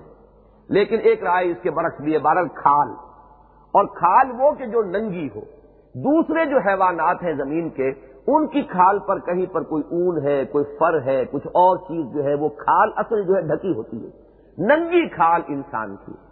اور بشر کا لفظ اسی سے اس کے لیے ایک صفت، ایک نام کے طور پر بن گیا یہ بشر ہے۔ یعنی وہ کہ جس کی کھال ننگی ہے، جو ڈھپی ہوئی نہیں ہے کسی اور چیز سے، اون سے، بالوں سے، یا کوئی اور اس کے اوپر جیسے مچھلی کے کھرپٹے ہیں۔ تو یہ بشریت کی بنیاد ہے اس کے لفظی معنی کے طور پر۔ تین جو ہے گارے کو کہتے ہیں۔ یہاں بھی میں جلدی سے گنوا دیتا ہوں۔ قرآن مجید میں لفظ تراب بھی استعمال ہوا۔ تراب صرف مٹی کو کہیں گے، جس میں ابھی پانی شامل نہیں ہوا ہے۔ تراب مٹی ہے۔ ابو تراب حضرت علی کو حضور نے خطاب کیا کم یا آبا تراب، کہ حضرت فاطمہ سے کوئی رنجش ہو گئی تھی، لڑائی ہو گئی، گھر سے نکل کر مسجد میں آ کر لیٹ گئے۔ تو وہ زمین پر، ننگی زمین پر آپ لیٹے ہوئے تھے، سوئے ہوئے تھے۔ حضور کو معلوم ہوا، حضور آئے۔ اور آپ نے فرمایا کم یا آبا تراب، اے مٹی والے، اٹھ یعنی مٹی میں جو لت پت ہو رہا ہے اور کپڑے بھی ان کے مٹی میں جو ہے ذرا آلودہ ہو گئے۔ تو تراب ہے مٹی۔ اس کے بعد جب مٹی میں پانی مل کر اس کو گوند دیا جائے گا تو وہ ہوگا تین۔ یہ تین اگر کچھ عرصے پڑی رہے اور اس میں وہ عمل تبخیر پیدا ہو جائے خبیر اٹھ جائے، تو پھر یہ ہوگا ہم مسنون۔ یہ گارا ہے، سنا ہوا گارا۔ اسی کے لیے ایک لفظ ہے تین لازب۔ وہ گارا کہ جس میں چپچپاہٹ پیدا ہو گئی ہے۔ لیس اٹھ گیا ہے وہ گارا۔ پھر جب یہ خشک ہو جائے گا، تو یہ فلفال ہے۔ فلفال من مسنون۔ اور اگر یہ خشک ہو کر کھنکنے لگے، جیسے دلدلی علاقوں کے اندر آپ دیکھتے ہیں کہ اوپر جو پپڑی آ جاتی ہے، وہ پھر کھنکتی ہے۔ اس کے اندر کھنکنے کا انداز جیسے کہ مٹی کے کسی برتن میں ہوگا۔ تو وہ ہے فلفالن کل فخار یہ چھ ہیں الفاظ۔ اب میں یہاں اس وقت زیادہ تفصیل میں نہیں جا سکتا۔ نظریہ ارتقا پر میری تقریر موجود ہے، جس میں میں نے ان مسائل پر بحث کی ہے اور وہ کیسٹ کی شکل میں ہے۔ کہ یہ جو چھ الفاظ قرآن نے استعمال کیے تو کیوں کیے؟ کیوں ہمارے ذہنوں پر اتنا دباؤ ڈالا؟ ایک لفظ کافی تھا، تراب ہی ہر جگہ آ جاتا، تین ہر جگہ آ جاتا۔ تراب ہے، تین ہے تین لازم ہے ہمئی مسنون ہے۔ فل من ہمئی مسنون، تین دفعہ سورہ ہجر میں یہی ثقیل اصطلاح آئی ہے، من فل فالم من ہمئی مسنون، پھر فل فالم کل فخار۔ یہ چھ اسلوب کیوں آئے؟ یہ اس لیے ہے کہ لوگ سمجھے غور کریں۔ جیسے جیسے علم کا دائرہ پھیلے اور انسان کی معلومات کی وسعت جو ہے بڑھے، تو انسان جب علم کے نئے حقائق سے روشناس ہو، تو اسے معلوم ہو، اشارات قرآن مجید میں مل جائیں اور اسے ایک اطمینان ہو۔ جیسے سورہ حامی مسجدہ اب ہم آگے پڑھیں گے، تو اس کی آخری آیت ہے سنوری ہم آیات نافل آفات وفی انفسم حتہ یتبین لہم انہ الحق۔ ہم اپنی نشانیاں دکھائیں گے انہیں، آفاق میں بھی، انفس میں بھی۔ یہاں تک کہ یہ بات بالکل روز روشن کی طرح آیا ہو جائے گی کہ یہ قرآن حق ہے، سراسر حق ہے۔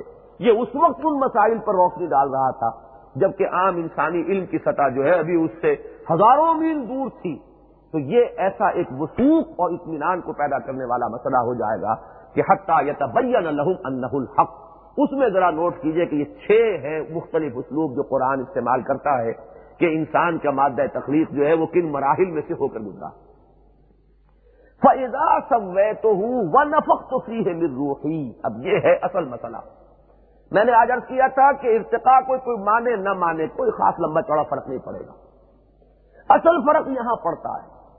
اگر انسان کو صرف حیوان سمجھا جائے، صرف ایک جسد مادی سمجھا جائے، تو یہ ہے اصل گمراہی، یہاں ٹھوکر کھائی گئی۔ یہاں اب اس کا ذکر ہو گیا، جب میں اسے بنا لوں، میں نے ہی یہی آیت جو ہے سورہ ہجر میں آئی ہے، ایک شوشے کا فرق بھی نہیں ہے۔ شوشے کا فرق بھی نہیں ہے، میں نے ہی یہی الفاظ۔ فیضا سوے تو ہوں وہ نفق تو سی ہے نروحی فکڑوں لہو ساجدین تو جب میں اس کا تصویہ کر دوں اب تصویہ کے لفظ کو سمجھیے برابر کر دینا۔ سنوار دینا نوک پلک درست کر دینا۔ ہر تخلیق کے اندر دو دو مرحلے آئیں گے۔ ایک تو یہ کہ مین اسٹرکچر تیار ہو جائے۔ اب آپ مکان بناتے ہیں۔ اسٹرکچر بن گیا ہے جی فنیشنگ باقی ہے۔ اب یہ فنیشنگ بڑی قیامت کی ہے۔ یہ جو لوگ مکان بناتے ہیں، انہیں معلوم ہوتا ہے کہ کتنا بڑا دھوکہ ہوتا ہے جب اسٹرکچر کھڑا ہو گیا، سمجھتا انسان کے مکان تو بن گیا۔ لیکن وہ فنیشنگ جو ہے، وہ ہے کہ جو آج کل اس اصل اسٹرکچر سے دگنا پیسہ کھانے والی چیز۔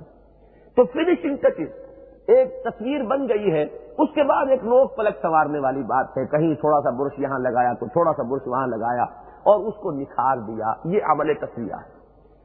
یہ تو گویا کہ خلق کی ایک تکمیل ہو جاتی ہے۔ یہی الفاظ آئے ہیں سورت العلیٰ میں۔ سب حسم رب کل آلہ الزی خلق فسوا۔ تخلیق کا تصویہ جو ہے، یہ تخلیق کی پھر تکمیل ہو جاتی ہے کہ ایک اس کا کورس اسٹرکچر بن گیا۔ بیسک اسٹرکچر بن گیا، پھر اس کی نقشہ کشی اور تصویر گری اور اس کا پورا جو نقشہ بنا، نقش و نگار درست کر دیے گئے۔ یہاں تک تو ہے معاملہ سوے تو ہوں تک، یہ ہے جسد انسانی کی تخلیق۔ اگر کوئی ارتقا کو مانتا ہے، تو گویا کہ یہ پورا پروسیس جو چلا ہے امیبا سے لے کر ہوموسیپینز تک۔ یعنی حیوان انسان جب وجود میں آ گیا، بشر وجود میں آ گیا، تو یہ ہے تخلیق اور تصویر کا مرحلہ۔ اللہ تعالیٰ نے کس کس چیز کے اندر ریفائنمنٹ کی ہے؟ کون کون سی صلاحیتیں ہیں؟ کبھی وہ ابھی وہ حیوانات کا اسٹیج ہے، چار ہاتھوں پاؤں پر وہ چل رہا ہے، چوپایا ہے، پھر اسٹیج آئی، کھڑا ہوا ہے۔ لیکن کھڑا ہوا ہے، اصل جو ہے اس کے وہ پچھلی ٹانگیں ہی ہیں۔ ہاتھ ابھی ڈیولپ نہیں ہوئے ہیں۔ ہاتھوں میں وہ طاقت نہیں ہے۔ یا وہ حرکت نہیں ہے کہ جو جس طریقے کی حرکت ہمارے ایک ایک پور کے اندر انگلیوں میں ایک فائن موومنٹ جو آئی ہے، جس سے کہ آپ نے لکھنا اور ایک مصور جو ہے فائن حرکت دیتا ہے برش کو۔ یہ ساری جو ہے یہ ریفائنمنٹ ہو رہی ہے اس تخلیق کی کہ جس میں تمام یہ صلاحیتیں جو ہیں ان کو خوب ریفائن کیا جا رہا ہے۔ یہاں تک تو آ گیا وہ حیوان انسان۔ اب آیا مرحلہ، و نفق تو کی ہے روحی اور پھونک دوں اس میں میں اپنی روح میں سے۔ یہاں ذرا ایک تو لفظ روح آ گیا، جو میں ارض کر چکا ہوں کہ یہ ایک مکمل وجود ہے۔ یہ صرف کوئی ایک جوہر نہیں ہے، ایک مکمل ایگزٹنس ہے۔ میرا دیکھیے ایک ایگزٹنس اس جسم کے ساتھ ہے۔ میرا تصور کیجیے کہ جس میں یہ جسم نہ ہوں لیکن میں ہوں۔ وہ ایک لطیف میرا وجود، وہ میرا روحانی وجود ہے۔ اور وہ ہر اعتبار سے انڈیپینڈنٹ ہے اس سے۔ وہ انڈیپینڈنٹلی ایگزٹ کرتا ہے۔ جسے ہم لائف کہتے ہیں، وہ لائف ایگزٹ نہیں کر سکتی باڈی کے بغیر۔ لائف تو در حقیقت اس جسم کا ایک نتیجہ ہے۔ زندگی کیا ہے؟ عناصر میں ظہور ترتیب۔ اور موت کیا ہے؟ انہی اجزاء کا پریشان ہونا۔ وہ ایک توازن ہے ہمارے ان جسمان کے جسم کے جو بھی ہمارے اجزاء ہیں، مادی، ان میں خاص قسم کا توازن اکولیبریم آج کل فزیولوجی میں خاص طور پر۔ یہ واٹر جو آسموسس اور جو جسم کے اندر ایک نظام ہے، اس کو اہم ترین چیز قرار دیا جا رہا ہے کہ زندگی اصل میں اس کی بدولت ہے۔ یہ توازن جو پانی کا ہے جسم کے اندر۔ تو یہ جو ہے زندگی جسے ہم کہتے ہیں لائف، یہ تو در حقیقت اس جسد پر اس کا دار و مدار ہے۔ اس روح کا دار و مدار اس پر نہیں ہے۔ وہ روح ایک انڈیپینڈنٹلی ایگزٹنگ شے ہے اور وہ مکمل ہے۔ اس روح کا اپنی اپنی آنکھ ہے، اس روح کے اپنے کان ہیں۔ یہ کان نہیں، روح ان کانوں سے نہیں سنتی، روح ان آنکھوں سے نہیں دیکھتی۔ وہ روح جو ہے وہ اپنا اس کا ایک ذریعہ ہے، جس کو ہم کہہ دیتے وجدان۔ جسے آپ کہتے تھے تھرڈ سینس سکس سینس جس پر آج بڑی گفتگو ہو رہی ہے یورپ میں اور امریکہ میں. ایکسٹرا سینسری پرسپشن ہم ابھی تک تو یہی جانتے تھے کہ یہی پانچ سینسز ہمارے پاس ہیں. دیکھتے ہیں، سنتے ہیں، چکھتے ہیں اور سونگتے ہیں اور مست کرتے ہیں. تو یہ پانچ سینسز ان سے ہم لے رہے ہیں. تو وہ سکس سینس کیوں مانتے آپ آئے؟ معلوم ہوا کہ کوئی اور سورس ہے. اسی طریقے سے ایکسٹرا سینسری پرسپشن جو ہے وہ اب ایک مستقل سائنس بن گئی ہے. اس پر عظیم کتابیں آ رہی ہیں، تجربات ہو رہے ہیں۔ تو یہ در حقیقت وہ ہمارا وہ روحانی وجود ہے independent of this bodily existence جس کے اپنے ذرائع علم ہیں۔ قرآن مجید اس روح کی عقل، اس روح کے سننے اور دیکھنے، اس تینوں چیزوں کو نام قرار دیتا قلب۔ قلب جو ہے در حقیقت وہ یہ قلب نہیں۔ یہ جو پمپ ہے، یہ تو جسم کا حصہ ہے۔ یہ تو صرف جریان خون جو ہے جسم میں، اس کو برقرار رکھے ہوئے لیکن ایک وہ قلب ہے جو در حقیقت روح کی آنکھ ہے، روح کے کان ہے روح کی عقل ہے۔ یہ تین چیزیں جو ہیں باڈیلی یہ آنکھ یہ آنکھ میرے اس حیوانی آنکھ ہے جس سے میں دیکھ رہا ہوں، جیسے بکری دیکھ رہی ہے۔ اس کا پروسیس وہی ہے کہ میرا وہ سینسٹو پردہ ہے ریٹینا اور اس پر وہ لائٹ کی وجہ سے ایک عکس بنتا ہے اور وہ ان نرو کے ذریعے سے ہو کر پہنچتا ہے، وہاں اس کو ڈسائفر کیا جاتا ہے انٹرپریٹ کیا جاتا ہے۔ میرا جسم کان ہے، یہ سن رہا ہے۔ جیسے کوئی بکری اور بھیڑ سنتی ہے، ویسے میں سنتا ہوں، کوئی فرق نہیں۔ اسی طریقے سے میرا عقل کا جو پروسیس ہے، عام جو ہیومن جس کو آپ انٹلیکٹ کہتے ہیں، جو عام انسان کا انفرنس اور نتیجہ آفت کرنا، وہ حیوانات میں بھی ہے۔ اس لیے کہ ایک میں نے کئی مرتبہ آپ کے سامنے مثال دی ہے کہ ایک کیڑا جو ہے زمین پر جا رہا ہو حقیر ترین کیڑا۔ آپ ایک تنکا اس کے سامنے رکھیے، وہ اپنا رخ بدل دے گا۔ پھر دوسری طرف لائیے، پھر رخ بدلے گا۔ تیسری طرف لائیے، پھر رخ بدلے گا۔ چوتھی طرف لائیے تو اس کے بعد یہ ہوگا کہ اس تنکے کو کراس کرے گا۔ اس نے سارے مراحل جو ہے استدلال استمباد استنتاج سارے مراحل طے کیے۔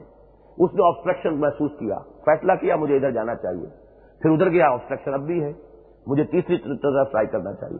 آبسٹرکشن اب بھی ہے۔ اب اسے ڈسیزن لینا پڑا ہے کہ مجھے اس آبسٹرکشن سے جانا ہی پڑے گا۔ I have no way out میرے لیے کوئی اور راستہ نہیں۔ تو یہی پروسیس ہے کہ جو ذرا آپ اس کو ہزار سے دس ہزار سے لاکھ سے ضرب دے لیں۔ تو یہی انسانی دماغ ہے۔ تو اس حیوانی وجود کی یہ فیکلٹیز ہمارے اندر ہیں اور ڈیولپڈ ہے لیکن اس سے انڈیپینڈنٹ ہے۔ لہم قلوب اللہ یفقہ نہ بےحا ہم نے انہیں دل دیے تھے، اس سے تفقع نہیں کرتے۔ ہم نے انہیں آنکھیں دیتی، دیکھ، دیکھتے نہیں۔ وہ کون سی آنکھ ہے جو دیکھتی نہیں ہے؟ ابو جہل کی یہ آنکھ اندھی نہیں تھی۔ فنحا لا تامل ابسار ولاکن تامل قلوب الطیف سدور آنکھیں اندھی نہیں ہوتی، وہ دل اندھے ہو جاتے ہیں کہ جو ان کے سینوں کے اندر یہ دل کون سا ہے وہ دل، وہ ہارٹ وہ اینٹامیکل ہارٹ جو ہے وہ نہیں، بلکہ وہ قلب کا در حقیقت وہ مانوی وجود ہمارا کہ جو روح کے لیے بمنزلہ انٹلیکٹ بھی ہے، روح کے لیے وہ بمنزلہ آنکھ بھی ہے، روح کے لیے وہ بمنزلہ کان بھی ہے۔ روح اس سے سنتی ہے، روح اس سے دیکھتی ہے، روح اس سے سوچتی ہے۔ تفقو اور بصارت اور سماعت جو ہے، یہ تمام روح کے جو ہے وہ قلب کے واسطے سے یہ روح ہے جس کو اللہ تعالیٰ نے اپنی طرف منسوب کیا۔ روح ہی اس میں اب جان لیجیے کہ بڑا یہ مشکل مقام آ جاتا ہے یہاں۔ ذرا سا ادھر سے ادھر ہو جائیں تو معاملہ ٹیڑھا ہو جاتا ہے۔ محتاط رائے تو یہ ہے کہ یہ جو اضافت ہے روح کی اللہ کی طرف، اس کو آپ تملیکی کہیے کہ میری روح یعنی میں اس کا مالک ہوں۔ کوئی خطرہ نہیں رہے گا پھر۔ لیکن مالک تو اللہ تعالیٰ فرشتوں کا بھی ہے، مالک تو اللہ جنات کا بھی ہے، مالک تو وجود، حیوانی وجود کا بھی ہے۔ ایک رائے کہی گئی تشریفی ہے یہ۔ صرف اس کے مقام اور مرتبے اور شرافت کو ظاہر کرنے کے لیے اللہ نے اپنی طرف منسوخ کر لیا ہے۔ یہ محتاط، روش اور کچھ نہ کچھ اس سے مفہوم بھی سمجھ میں آ جاتا۔ ایک تخصیصی ہے، ایک رائے یہ ہے کہ اس روح کو اللہ تعالیٰ خاص اپنے ساتھ ایک خصوصی نسبت دے رہے ہیں۔ اس میں ایک قدم آگے بڑھ کر کچھ لوگ اگر یہ کہیں، اب یہ قابل غور مسئلہ ہوگا، میں اس میں ابھی کوئی اپنی اپنی رائے آخری نہیں دے رہا کہ واقع یہ ڈیوائن ایسنس ہے۔ یہ ذات باری تعالیٰ کے ساتھ ایک متعلق شے ہے۔ اور ذات باری تعالیٰ کے ساتھ ہمارا جو تعلق ہے، وہ اسی روح کے واسطے سے ہے۔ یہ ایک ڈیوائن ایلیمنٹ ہے انسان کے اندر۔ اب اس کو شاعری کے پیرائے میں مختلف طریقوں سے بیان تو کیا گیا ہے۔ غافل سنرا صاحب ادراک نہیں ہے ہے نور تجلی بھی اسی خاک میں پنہا۔ تجلی کیا ہے؟ جو جلوہ آرا ہوتی ہے شے، جو اپنا ظہور کرنا چاہتی ہے۔ اور ادراک کیا ہے؟ آپ نے کسی چیز کو پرسپشن کیا ہے، اس کا، اس کو آپ نے جان لیا۔ حیوان کی سطح پر پرسپشن ہے۔ حیوان اپنی ظہور شخصیت یا ظہور ذات کا مادہ نہیں رکھتا۔ یہ ظہور ذات جو ہے، یہ اللہ تعالیٰ کی ہے۔ معمور ہو رہا ہے، عالم میں نور تیرا۔ از ماہ تاب ماہی سب ہے ظہور تیرا۔ تو در حقیقت یہ جو ہے ذوق تجلی یا نور تجلی بھی اسی خاک میں پنہا۔ غافل تو نرا صاحب ادراک نہیں ہے۔ نقطۂ نوری کے نام اون خودی زیر خاک ماں شرار زندگی۔ اب یہاں بھی زندگی کے ساتھ اس کو کنفیوز کر دیا ہے۔ ان تمام اشعار کو ہم جو کا تو نہیں لے سکتے۔ محتاط ترین اور کم سے کم بات وہ ہوگی کہ جو شیخ سادی نے کہی ہے، پیاری، سب سے پیاری بات ہوئی ہے۔ میرے اس موضوع پر جن نظرات کو دلچسپی ہوئی ہو، وہ نظریہ ارتقاب والا کیسے اور میرا ایک کتاب چاہ عظمت سوم ذرا اس کا مطالعہ کر لیں۔ اس میں میں نے یہ اشعار بھی کوٹ کیے ہیں کہ بہت ہی پیارا شعر جو ہے، وہ ہے شیخ سادی رحمت اللہ علیہ کا کہ آدمی زیادہ ترفا معجون از فرشتہ سرشتہ وز ہے وہاں۔ یہ انسان جو ہے، یہ عجیب چونچو کا مربع ہے، معجون ہے، مرکب۔ اس کا مرکب ایگزٹنس ہے، اس کی کمپوزٹ وہ میں نے بھی کہا پہلے بھی۔ اس میں حیوان بھی پورا موجود ہے اور اس میں پورا فرشتہ بھی موجود ہے۔ فرشتہ وہ روح کا، اس کا جو روحانی وجود ہے، وہ اس لیول کا ہے۔ اور اس کا جو حیوانی وجود ہے، وہ اس لیول کا ہے خاک کا ہے۔ تو ان دونوں کو جمع ہونے سے یہ انسان وجود میں آیا۔ فیضا سوے تو ہوں وہ نفق تو فی ہے روحی اس میں جو چیز میرے لیے زیادہ ایک اہمیت والی ہے، وہ من ہے۔ اگر ہوتا نفق تو فی ہے روحی تو وہ تینوں رائے جو ہیں وہ زیادہ قوی تھی۔ یہاں دونوں مقامات پر اول تو معاذ اللہ معاذ اللہ، کوئی سلپ آف پین یا سلپ آف ٹنگ کا تو قرآن مجید میں سوال ہی نہیں۔ جو لفظ آیا ہے وہ اٹل ہے۔ زیر ہر ہر لفظ غالب چیدام میں خانہ ہے۔ تو یہ چیز کہ یہ من یوں ہی آ گیا یوں نہیں ہے۔ یہ من یہاں بھی آیا، یہ من سورہ ہجر میں بھی آیا۔ نفق تو یہ من یوں ہی۔ اگر ہوتا میں نے اس میں اپنی روح پھونک دی۔ تو وہ تشریفی یا تخصیصی یا تملیکی، یہ زیادہ کبھی امکان ہو جاتا۔ من روحی، اپنی روح میں سے پھونک دیا۔ یہاں زیادہ کبھی جو ہے، پہلو مجھے نظر آتا ہے، وہ یہ ہے کہ یہ ڈیوائن ایسنس ہے۔ اللہ تعالیٰ نے، اگرچہ اللہ تعالیٰ کی ذات کا تجزیہ نہیں ہو سکتا۔ اس معنی میں ہم نہیں کہیں گے کہ اب اگر وہ ایک ٹن تھی، تو اس میں سے اب ایک تولا جو ہے ہمارے اندر آ گئی، تو ایک تولا کم، ایک ٹن جو ہے وہ معاذ اللہ، ثم معاذ اللہ۔ لیکن یہ کہ اس کے اندر وہ ایک نسبت جو ہے، نسبت اضافی اور پھر اس سے پہلے حرف جار جو من ہے، اس کا کچھ تقاضا ہے، اس پر غور کرنے کی ضرورت ہے۔ جب میں یہ پھونک دوں فا اب یہ فا جو ہے، یہ فا تعقیب کا ہے۔ اصل میں حیوان انسان مسجود نہیں ہے۔ اگر صرف ہوموسیپیز کا معاملہ ہے، تو وہ تو بہت گھٹیا وجود ہے۔ اس کے مسجود ہونے کا کیا سوال ہے؟ وہ تو جنات سے بہت نیچے ہے۔ ملائکہ سے تو سوال ہی کیا ہے کہ نسبت خاک رابا عالم پاک۔ لیکن معاملہ یہ ہے، فقعو۔ تب گر پڑنا اس کے سامنے سجدے میں، اس کے لیے سجدے میں۔ فقعو لہو ساجدین۔ اس میں بھی پھر وہ جو نسبت توحیدی جن کی قوی ہے، وہ یہاں آ کر ذرا کچھ لڑکھڑاتے ہیں۔ آدم کو سجدہ کس معنی میں؟ اس کے لیے بھی مختلف تعویلیں کی گئی ہیں۔ مسجود اللہ ہی تھا صرف قبلے کے طور پر جیسے کہ ہم اصل میں سجدہ اللہ کو کرتے ہیں لیکن رخ کرتے ہیں قبلے کی طرف۔ تو وہ غالب کا بڑا پیارا شعر ہے کہ ہے پرے سرحد ادراک سے اپنا مسجود، قبلے کو اہل نظر قبلہ نما کہتے ہیں۔ تو مسجود کعبہ نہیں ہے۔ چاہے جو حلا بیچارے جو وہاں پہنچ جاتے ہیں، وہ یہی سمجھتے ہو کہ ہم کعبے کو سجدہ کر رہے ہیں، لیکن مسجود، معاذ اللہ، وہ کعبہ نہیں ہے، وہ صرف قبلہ ہے۔ تو ایک رائے یہ کی گئی ہے کہ یہ صرف قبلے کے طور پر سجدہ جو ہے وہ اللہ ہی کو تھا۔ ایک یہ بھی ہے کہ یہ سجدہ جو ہے دل فیل نہیں ہوا ہے، بلکہ یہ صرف مانن ہے کہ جھک جاؤ اس کے سامنے یعنی اوبیڈینس کا معاملہ۔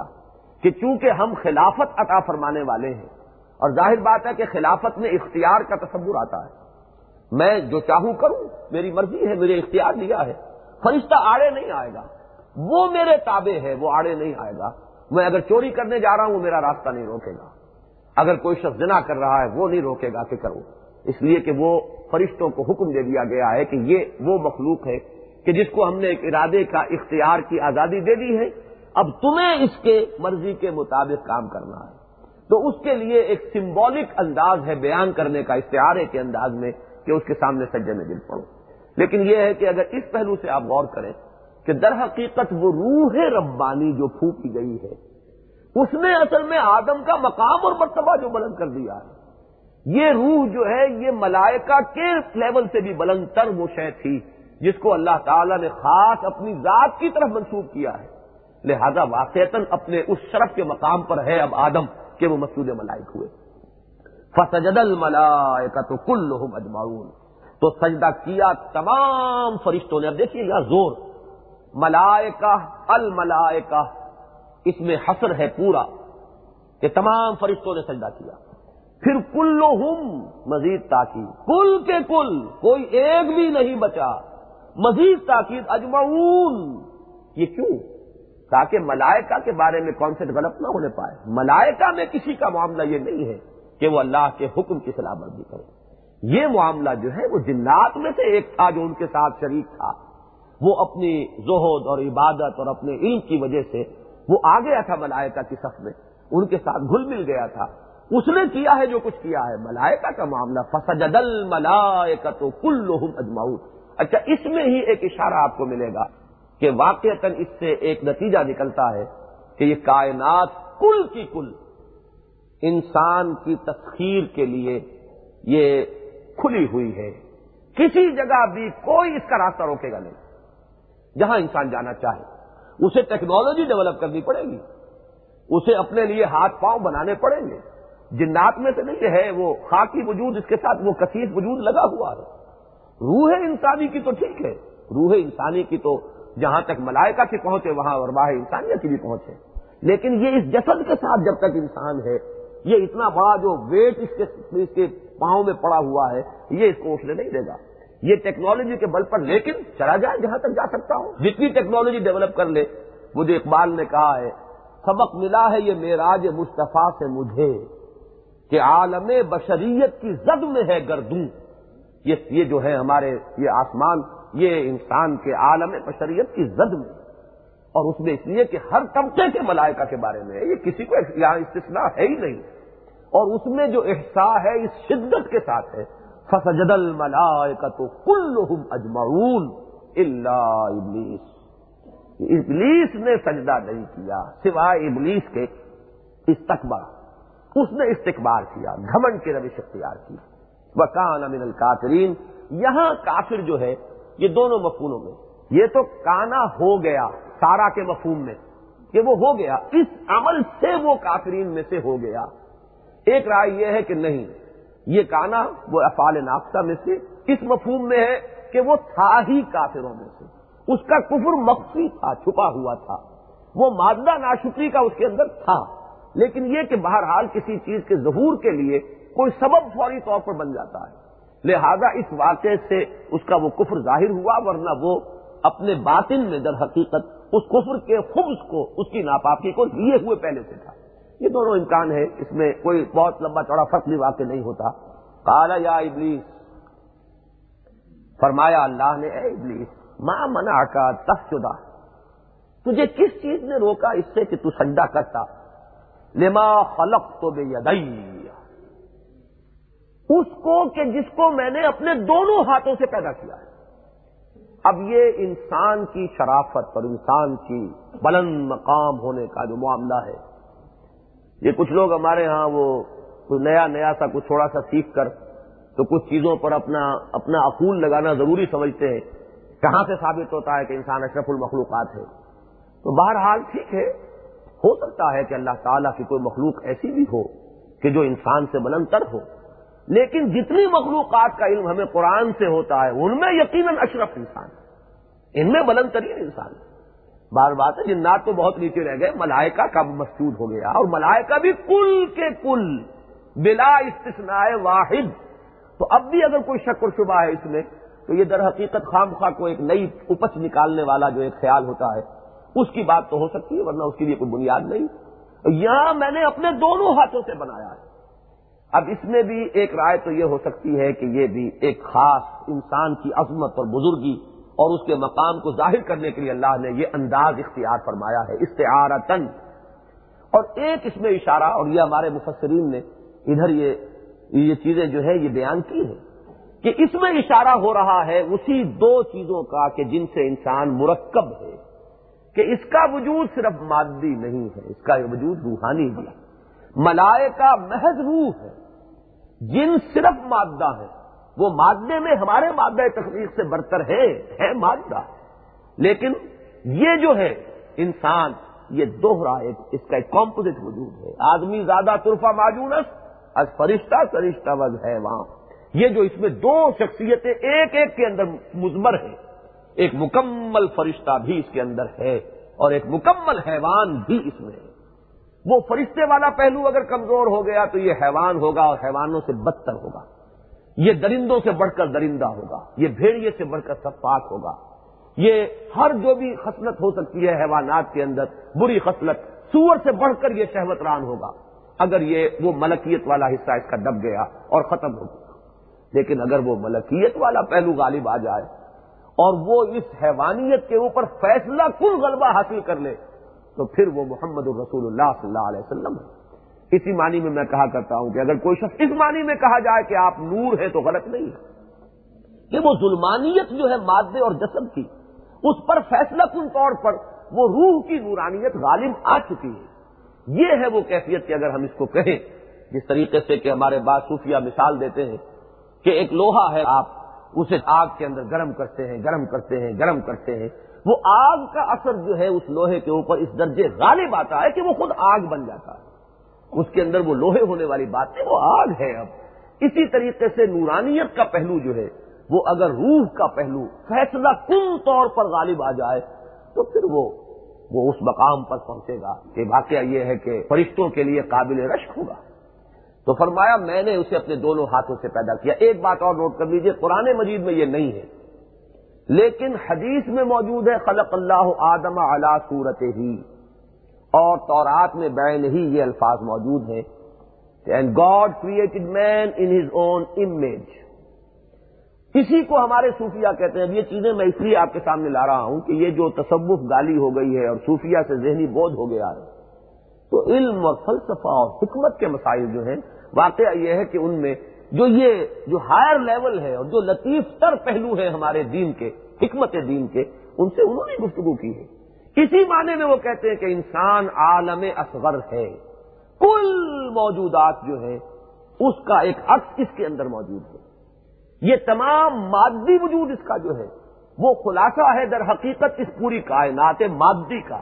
اور اس میں وہ جو روح ربانی ہے، وہ بالکل اسی مقام پر ہے جس پر کہ ذات باری تعالیٰ اس ایگزٹنس میں ہے۔ کل کائنات سے جو رب و تعلق ہے اللہ کی ذات کا، وہی اس عالم اصغر میں اس جسد مادی کے ساتھ تعلق ہے اس روح کا، کہ جو در حقیقت ہے بھی اپنے اوریجن کے اعتبار سے ڈیوائن تو یہ معاملہ جو ہے، قرآن مجید میں ان الفاظ میں تو نہیں ہے۔ جیسا کہ میں نے بتایا کہ ملائکہ کی مادہ تخلیق نور یہ قرآن میں نہیں، حدیث میں ہے۔ اسی طرح یہاں یہ بات تو آ گئی کہ میں نے اپنے دونوں ہاتھوں سے پیدا کیا، بنایا۔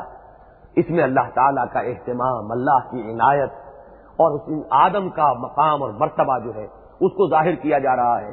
اور اسی کے لیے وہ بھی ذہن میں رکھیے کہ خلق اللہ آدم علی صورت ہی وہ تمام جو ہے اللہ تعالی نے اپنے اسماء و صفات کا ایک عکس ہے جو اس آدم کے اندر مدیت کر دیا ہے۔ ماں منا کا انتفجدہ تجھے کس چیز نے روکا؟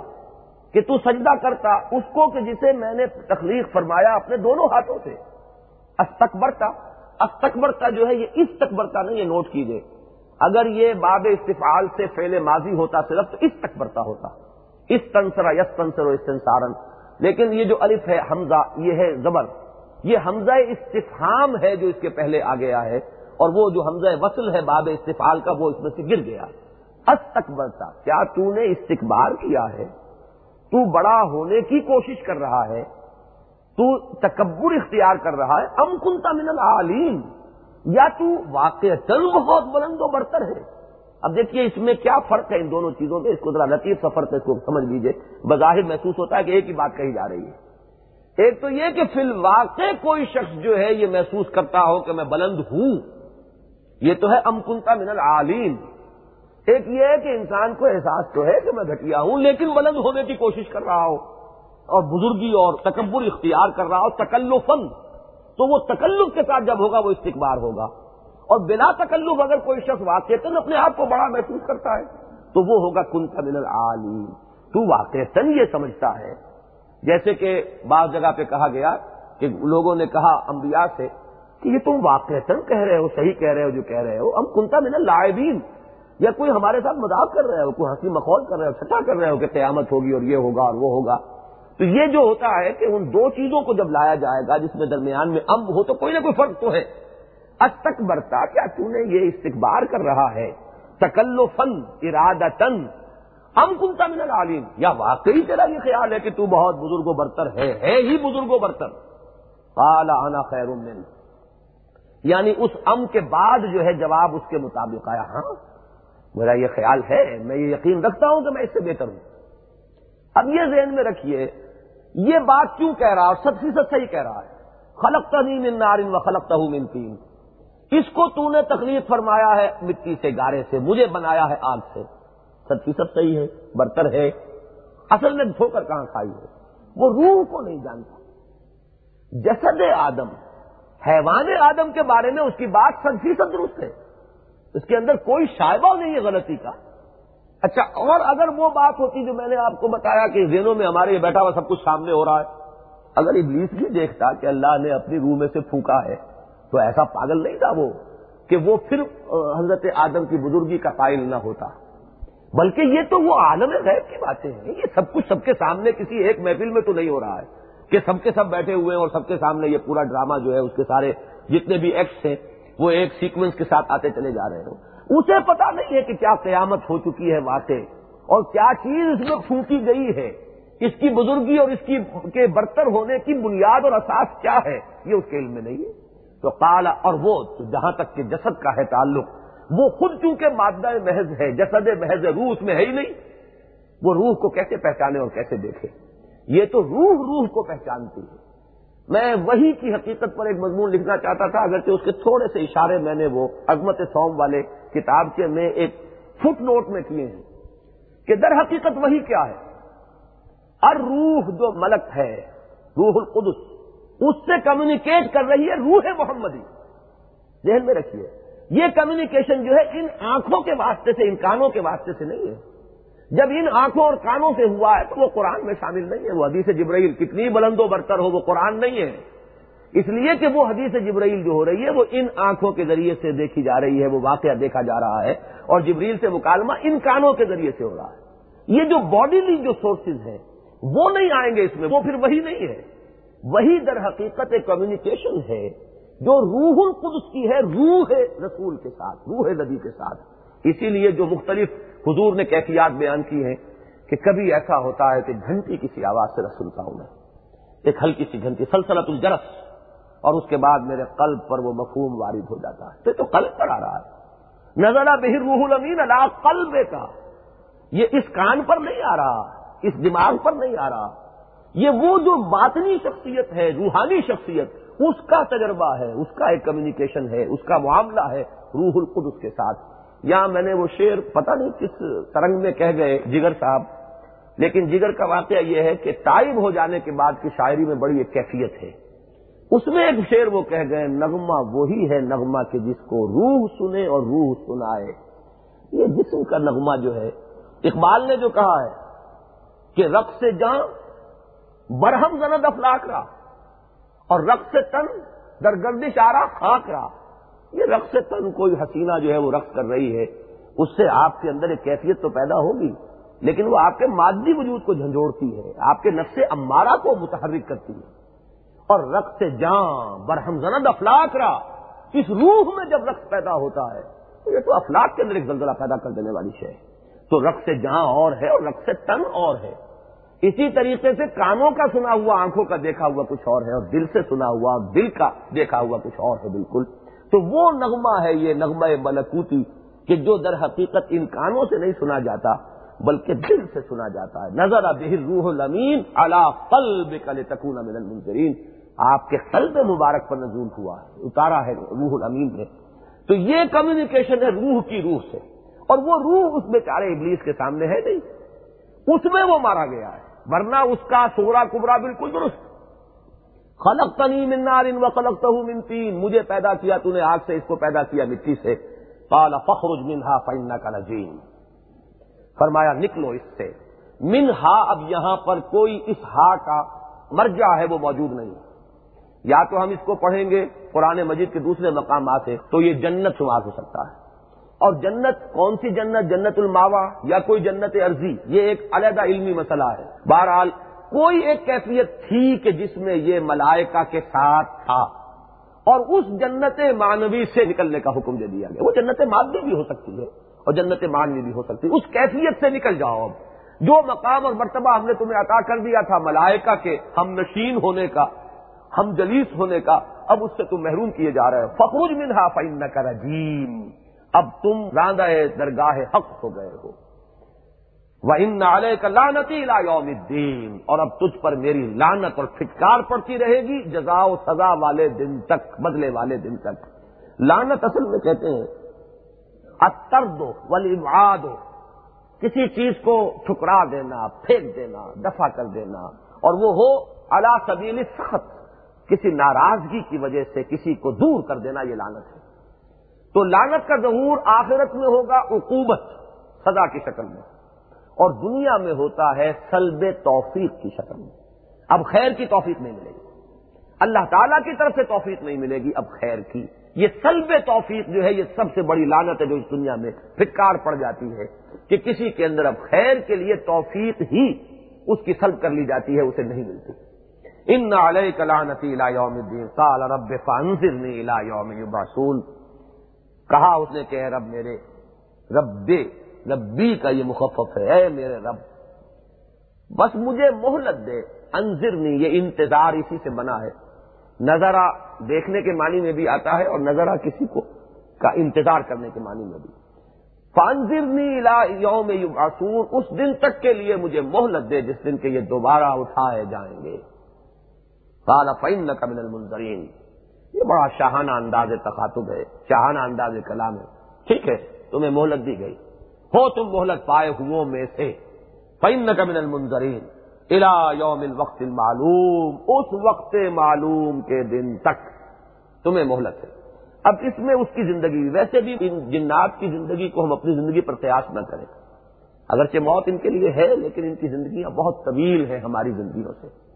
بعض واقعات جو آتے ہیں ان میں مغالطہ بھی ہو سکتا ہے، بات صحیح بھی ہو سکتی ہے کہ غالباً شاہ عبد العزیز صاحب کے بارے میں یہ واقعہ آتا ہے کہ ایک مرتبہ جنات انہیں لے گئے تھے اپنے کسی فیصلے کو کرانے کے لیے اور وہاں صحابہ جن بھی موجود تھے اس محفل میں، حضور کے زمانے کے جنات انہوں نے گواہی دی، جب انہوں نے ایک حدیث کوٹ کی ہے ان کا کہ ہاں یہ صحیح کہہ رہے ہیں۔ نبی یکم صلی اللہ علیہ وسلم نے فرمایا۔ اب یہ واقعات ہیں جو بیان کیے جاتے ہیں۔ بہرحال یہ جان لیجیے کہ جنات کی ایک ایگزٹنس ہے، ان میں نیکی ہے بدلی ہے، اگرچہ اکثریت غلبہ جو ہے وہ بدوں کا ہے، سرکشوں کا، اس میں مادہ تخلیق جو ہے، اس میں تکبر استقبار جوش ہے، جان، آگ جو ہے، اس کی اس کی صفات کو آپ پوری کو جمع کر لیجیے تو چونکہ ان کے اندر یہ رجحان غالب ہے، لہذا سرکش زیادہ ہے، نیک کم ہے، لیکن نیک ہے۔ اور ان کے اندر یہ بھی ہے کہ یہ شکلیں اختیار کر سکتے ہیں۔ ملائکہ بھی جنات بھی میں پہلے عرض کر چکا ہوں، ان کا مادہ تخلیق لطیف ہے۔ لطیف کے لیے کثافت کی طرف آنا یہ کوئی مشکل نہیں ہے، لیکن کثیف کے لیے لطافت کی طرف جانا یہ محال ہے۔ تو مہلت دی گئی اس دن کے لیے۔ فب عزت کا اب دیکھیے یہاں وہ قسم دکھا رہا ہے تو اللہ کی عزت، تیرے اقتدار، تیرے جلال کی قسم۔ اس کی توحید میں تو کوئی کمی نہیں ہے، یہ بات تو صحیح ہے، جو بھی کہتا ہے، غلط نہیں کہتا۔ جس طریقے سے کہ ابو جہل نے بھی جو دعا مانگی ہے میدان بدر میں، تو وہاں لات اور عزا کو نہیں پکارا۔ اللہ اختاؤ رحم فخر یوم یا فخر غدات فاہل الغدات، مختلف الفاظ آتے ہیں۔ اے اللہ، جس نے ہمارے رحمی رشتے کاٹ دیے ہیں، اس کو تو آج یا کل، ایک دن پہلے دعا کی ہو تو وہ اس میں کل ہوگا۔ اسی دن کی ہے، تو آج ہے گا، اسے تو ذلیل و رسوا کر دی تو اللہ کو پکارا ہے۔ ابو جہل کے بارے میں میں یہ پورا وسوخ سے کہہ سکتا ہوں کہ وہ کسی لات اسدا کے دیوی کا ماننے والا نہیں تھا۔ وہ جو اپنے اس نظام کا تحفظ کر رہا تھا، وہ اپنی چودراہٹ کی وجہ سے کر رہا تھا۔ وہ تکبر، شیطنت جو ہے، مکمل۔ شیطنت کی بنیاد اصل میں تکبر ہے۔ یہی شیطنت ہے جس نے ابلیس کو ابلیس بنایا، تکبر۔ نے یہی شیطنت ہے جس نے ابو جہل کو وہاں پہنچایا۔ یہی شیطنت اور تکبر ہے جس نے علماء یہود کو محروم کیا۔ حالانکہ وہ جانتے تھے، خوب پہچانتے تھے حضور کو صلی اللہ علیہ وسلم۔ وہ غالتا نہیں تھا یار فون کما یار فون ابنا حضور کو بھی، اس قرآن کو بھی یہ ایسے پہچانتے ہیں ان کے علماء جیسے کہ اپنے بیٹوں کو پہچانتے اس کے باوجود اگر ان لوگوں نے ٹھوکر کھائی ہے تو وہ تکبر کیوں مان لیں؟ ان کے سامنے نیچے کیوں ہو اس کے تو معنی یہ ہے کہ ان کو رسول مان لے تو یہ برتر ہو گئے اور ہم ان کے سامنے جھکنے پر مجبور ہو جائیں گے۔ تو کال افب عزت کا لاؤ مجمعین کہا کہ تیرے، تیری عزت اور تیرے اقتدار اور تیرے جلال کی قسم کھا کر کہہ رہا ہوں۔ میں ان سب کو گمراہ کر کے رہوں گا۔ اب یہ بھی وہ جوش اور خروش دیکھ لیجیے اس کا وہ جو تکبر اور تمرد ہے۔ لہو مجمعین لیکن یہاں آ کر اسے بھی جھکنا پڑا۔ اللہ عباد کا منہ المخلصین۔ ہاں تیرے وہ بندے جنہیں تو خالص کر لے، اپنا بنا لے۔ مخلص ہے یہ، مخلص نہیں ہے۔ اس میں توفیق اللہ کی طرف سے جو ہے اس کو مقدم رکھا جا رہا ہے۔ جن کے لیے تیرا ہی فیصلہ ہو چکا ہو کہ وہ تیرے خاص بندے بنیں گے، ان کا معاملہ اور ہے۔ ان کے بارے میں نہیں کہہ رہا اللہ عباد کا منہم المخلصین تیرے وہ بندے جنہیں تو خالص کر لے اپنے لیے۔ ان کو چھوڑ کر میں کسی کو نہیں بخشوں گا، ان سب کو میں گمراہ کر کے چھوڑوں گا۔ پالا فل حق کو الحق کا جس جوش و خروش سے اور جس تنتنے سے اس نے بات کی ہے یہ اس موضوع پر یہ کلائمیکس ہے۔ اللہ تعالی کی طرف سے بھی انداز جو ہے، وہ اسی جلال کے ساتھ اور اسی شان، شاہانہ انداز میں کالا فل حق والحق کا تو جو حق ہے، وہ بھی سن لو۔ اور میں ہمیشہ حق ہی کہتا ہوں۔ میری تو کوئی بات ناحق ہونے کا سوال ہی نہیں۔ یہ انداز کلام ہے شاہانہ۔ لم جہنم من کا و من تب یا کمن ہوں مجمعین میں بھی بھر کر رہوں گا جہنم کو تجھ سے۔ اور جو جو بھی تیری پیروی کریں گے ان میں سے ان سب سے۔ ان سب سے میں بھی جہنم کو بھر دوں گا۔ ما سلو مالے اب یہ ساری بات کیوں سنائی؟ کہ وہ جو متمردین تھے، جو حضور کی دعوت کا راستہ روک رہے تھے استحضاء کر رہے تھے، تمسخر کر رہے تھے، انکار کر رہے تھے، رد و قدا کر رہے تھے، ان کو در حقیقت یہ آئینہ دکھایا گیا ہے۔ تمہارا کردار وہی ہے جو ابلیس کا کردار تھا۔ جس طرح ابلیس نے حضرت آدم علیہ السلام کی بزرگی کو ماننے سے انکار کیا ہے، اسی طرح میرے سامنے در حقیقت میری تصدیق مجھ پر ایمان لے آنا، یہ میری ذات جو ہے تمہارے لیے رکاوٹ بنی ہوئی ہے تمہارے تمرد کے باعث۔ اس کا تعلق جوڑیے سورہ مبارکہ کی دوسری آیت سے۔ بل الزین کفرو فی عزت و شقاق۔ یہ شقاق کہتے ہیں زد عناد۔ اس کی بات کیوں مانو بات جو یہ کہہ رہے ہیں صحیح ہے، لیکن اگر ہم نے اس کی بات مان لی تو اس کی چڑھ ہو جائے گی اور ہم تو نیچے ہو جائیں گے۔ یہ شقاق ہے، یہ زد ہے، یہ بغض ہے، یہ عناد ہے۔ ایک یہ کہ کسی کو کسی کی بات ہی اپیل نہ کر رہی ہو۔ کسی کی بات ہی کے بارے میں اسکال ہو، کوئی مغالتا ہو، بات سمجھ میں نہیں آ رہی ہے، وہ اور ہے۔ لیکن ایک بات کو پہچان کر فطرت انسانی گواہی دے رہی ہے کہ بات صحیح ہے، لیکن مجرد اس لیے نہ ماننا کہ اس کی بات کیوں مانو۔ یہ ہے شقاق۔ یہی لفظ سورہ بقرہ میں بھی آیا ہے۔ فین نہ فی شقاق۔ تو جان لو کہ پھر یہ اب بات کسی مغالطے میں نہیں ہے، دھوکے میں نہیں ہے، لا علمی میں، غلط فہمی میں نہیں ہے۔ یہ اصل میں اس ضد اور انعد اور تعصب اور بوس کی وجہ سے اڑ گئے۔ تو لفظ عزت کو دیکھیے کہ عزت و شقاق۔ اور یہاں پر بھی کبھی عزت کا وہ لفظ آیا۔ اور آخر میں کل ما سلکم علیہ من اجر یہ شقاق میں مبتلا ہے۔ ان کا کردار ابلیس والا کردار ہے۔ لہذا ان کو بھی آئینہ دکھا دیا اور نبی اکرم صلی اللہ علیہ وسلم کو بھی آپ کی بھی دلجوئی فرما دی گئی، آپ کی کوتا نہیں ہے، آپ کی طرف سے کمی نہیں ہے۔ آپ ملول و غمگین نہ ہو کہ کہیں میری کوئی کوتا تو نہیں، میری طرف سے کوئی کمی تو نہیں کہ یہ لوگ ایمان نہیں لا رہے، نہیں۔ بلکہ معاملہ یہ ہے کہ بل الزین کفر فی عزت و شقاق، اصل سبب جو ہے، یہ جو آپ کی دعوت آگے نہیں بڑھ رہی، یہ لوگ قبول نہیں کر رہے معلوم ہوتا ہے کہ دلوں کے دروازے بند ہو چکے ہیں اس کے لیے، تو بل الزین کفر عزت و شقاق، آخری بات ہے نبی کہیے کل ما سلکم علیہ من اجرن میں تم سے کوئی اجرت کو طلب نہیں کر رہا۔ میری کوئی ذاتی غرض کا بھی تم نے کوئی مشاہدہ کیا ہے۔ کیا تمہارا یہ خیال ہے کہ میں یہ سب کچھ کر رہا ہوں کسی اپنی ذاتی غرض کے تحت؟ میں تم سے کوئی اجر نہیں مانگتا، کوئی اجرت طلب نہیں کرتا۔ ومانا من المتکلفین یہ لفظ تکلف آج کے درس میں آیا تھا۔ کہ استقبار ہوتا ہے تکلف کے ساتھ۔ مانا من المتکلفین، میں متکلف نہیں ہوں۔ تسنوں سے کچھ بننے کی کوشش کرنا۔ آج کل جسے ہم ایک لفظ سے تعبیر کرتے ہیں ایمبیشس آدمی۔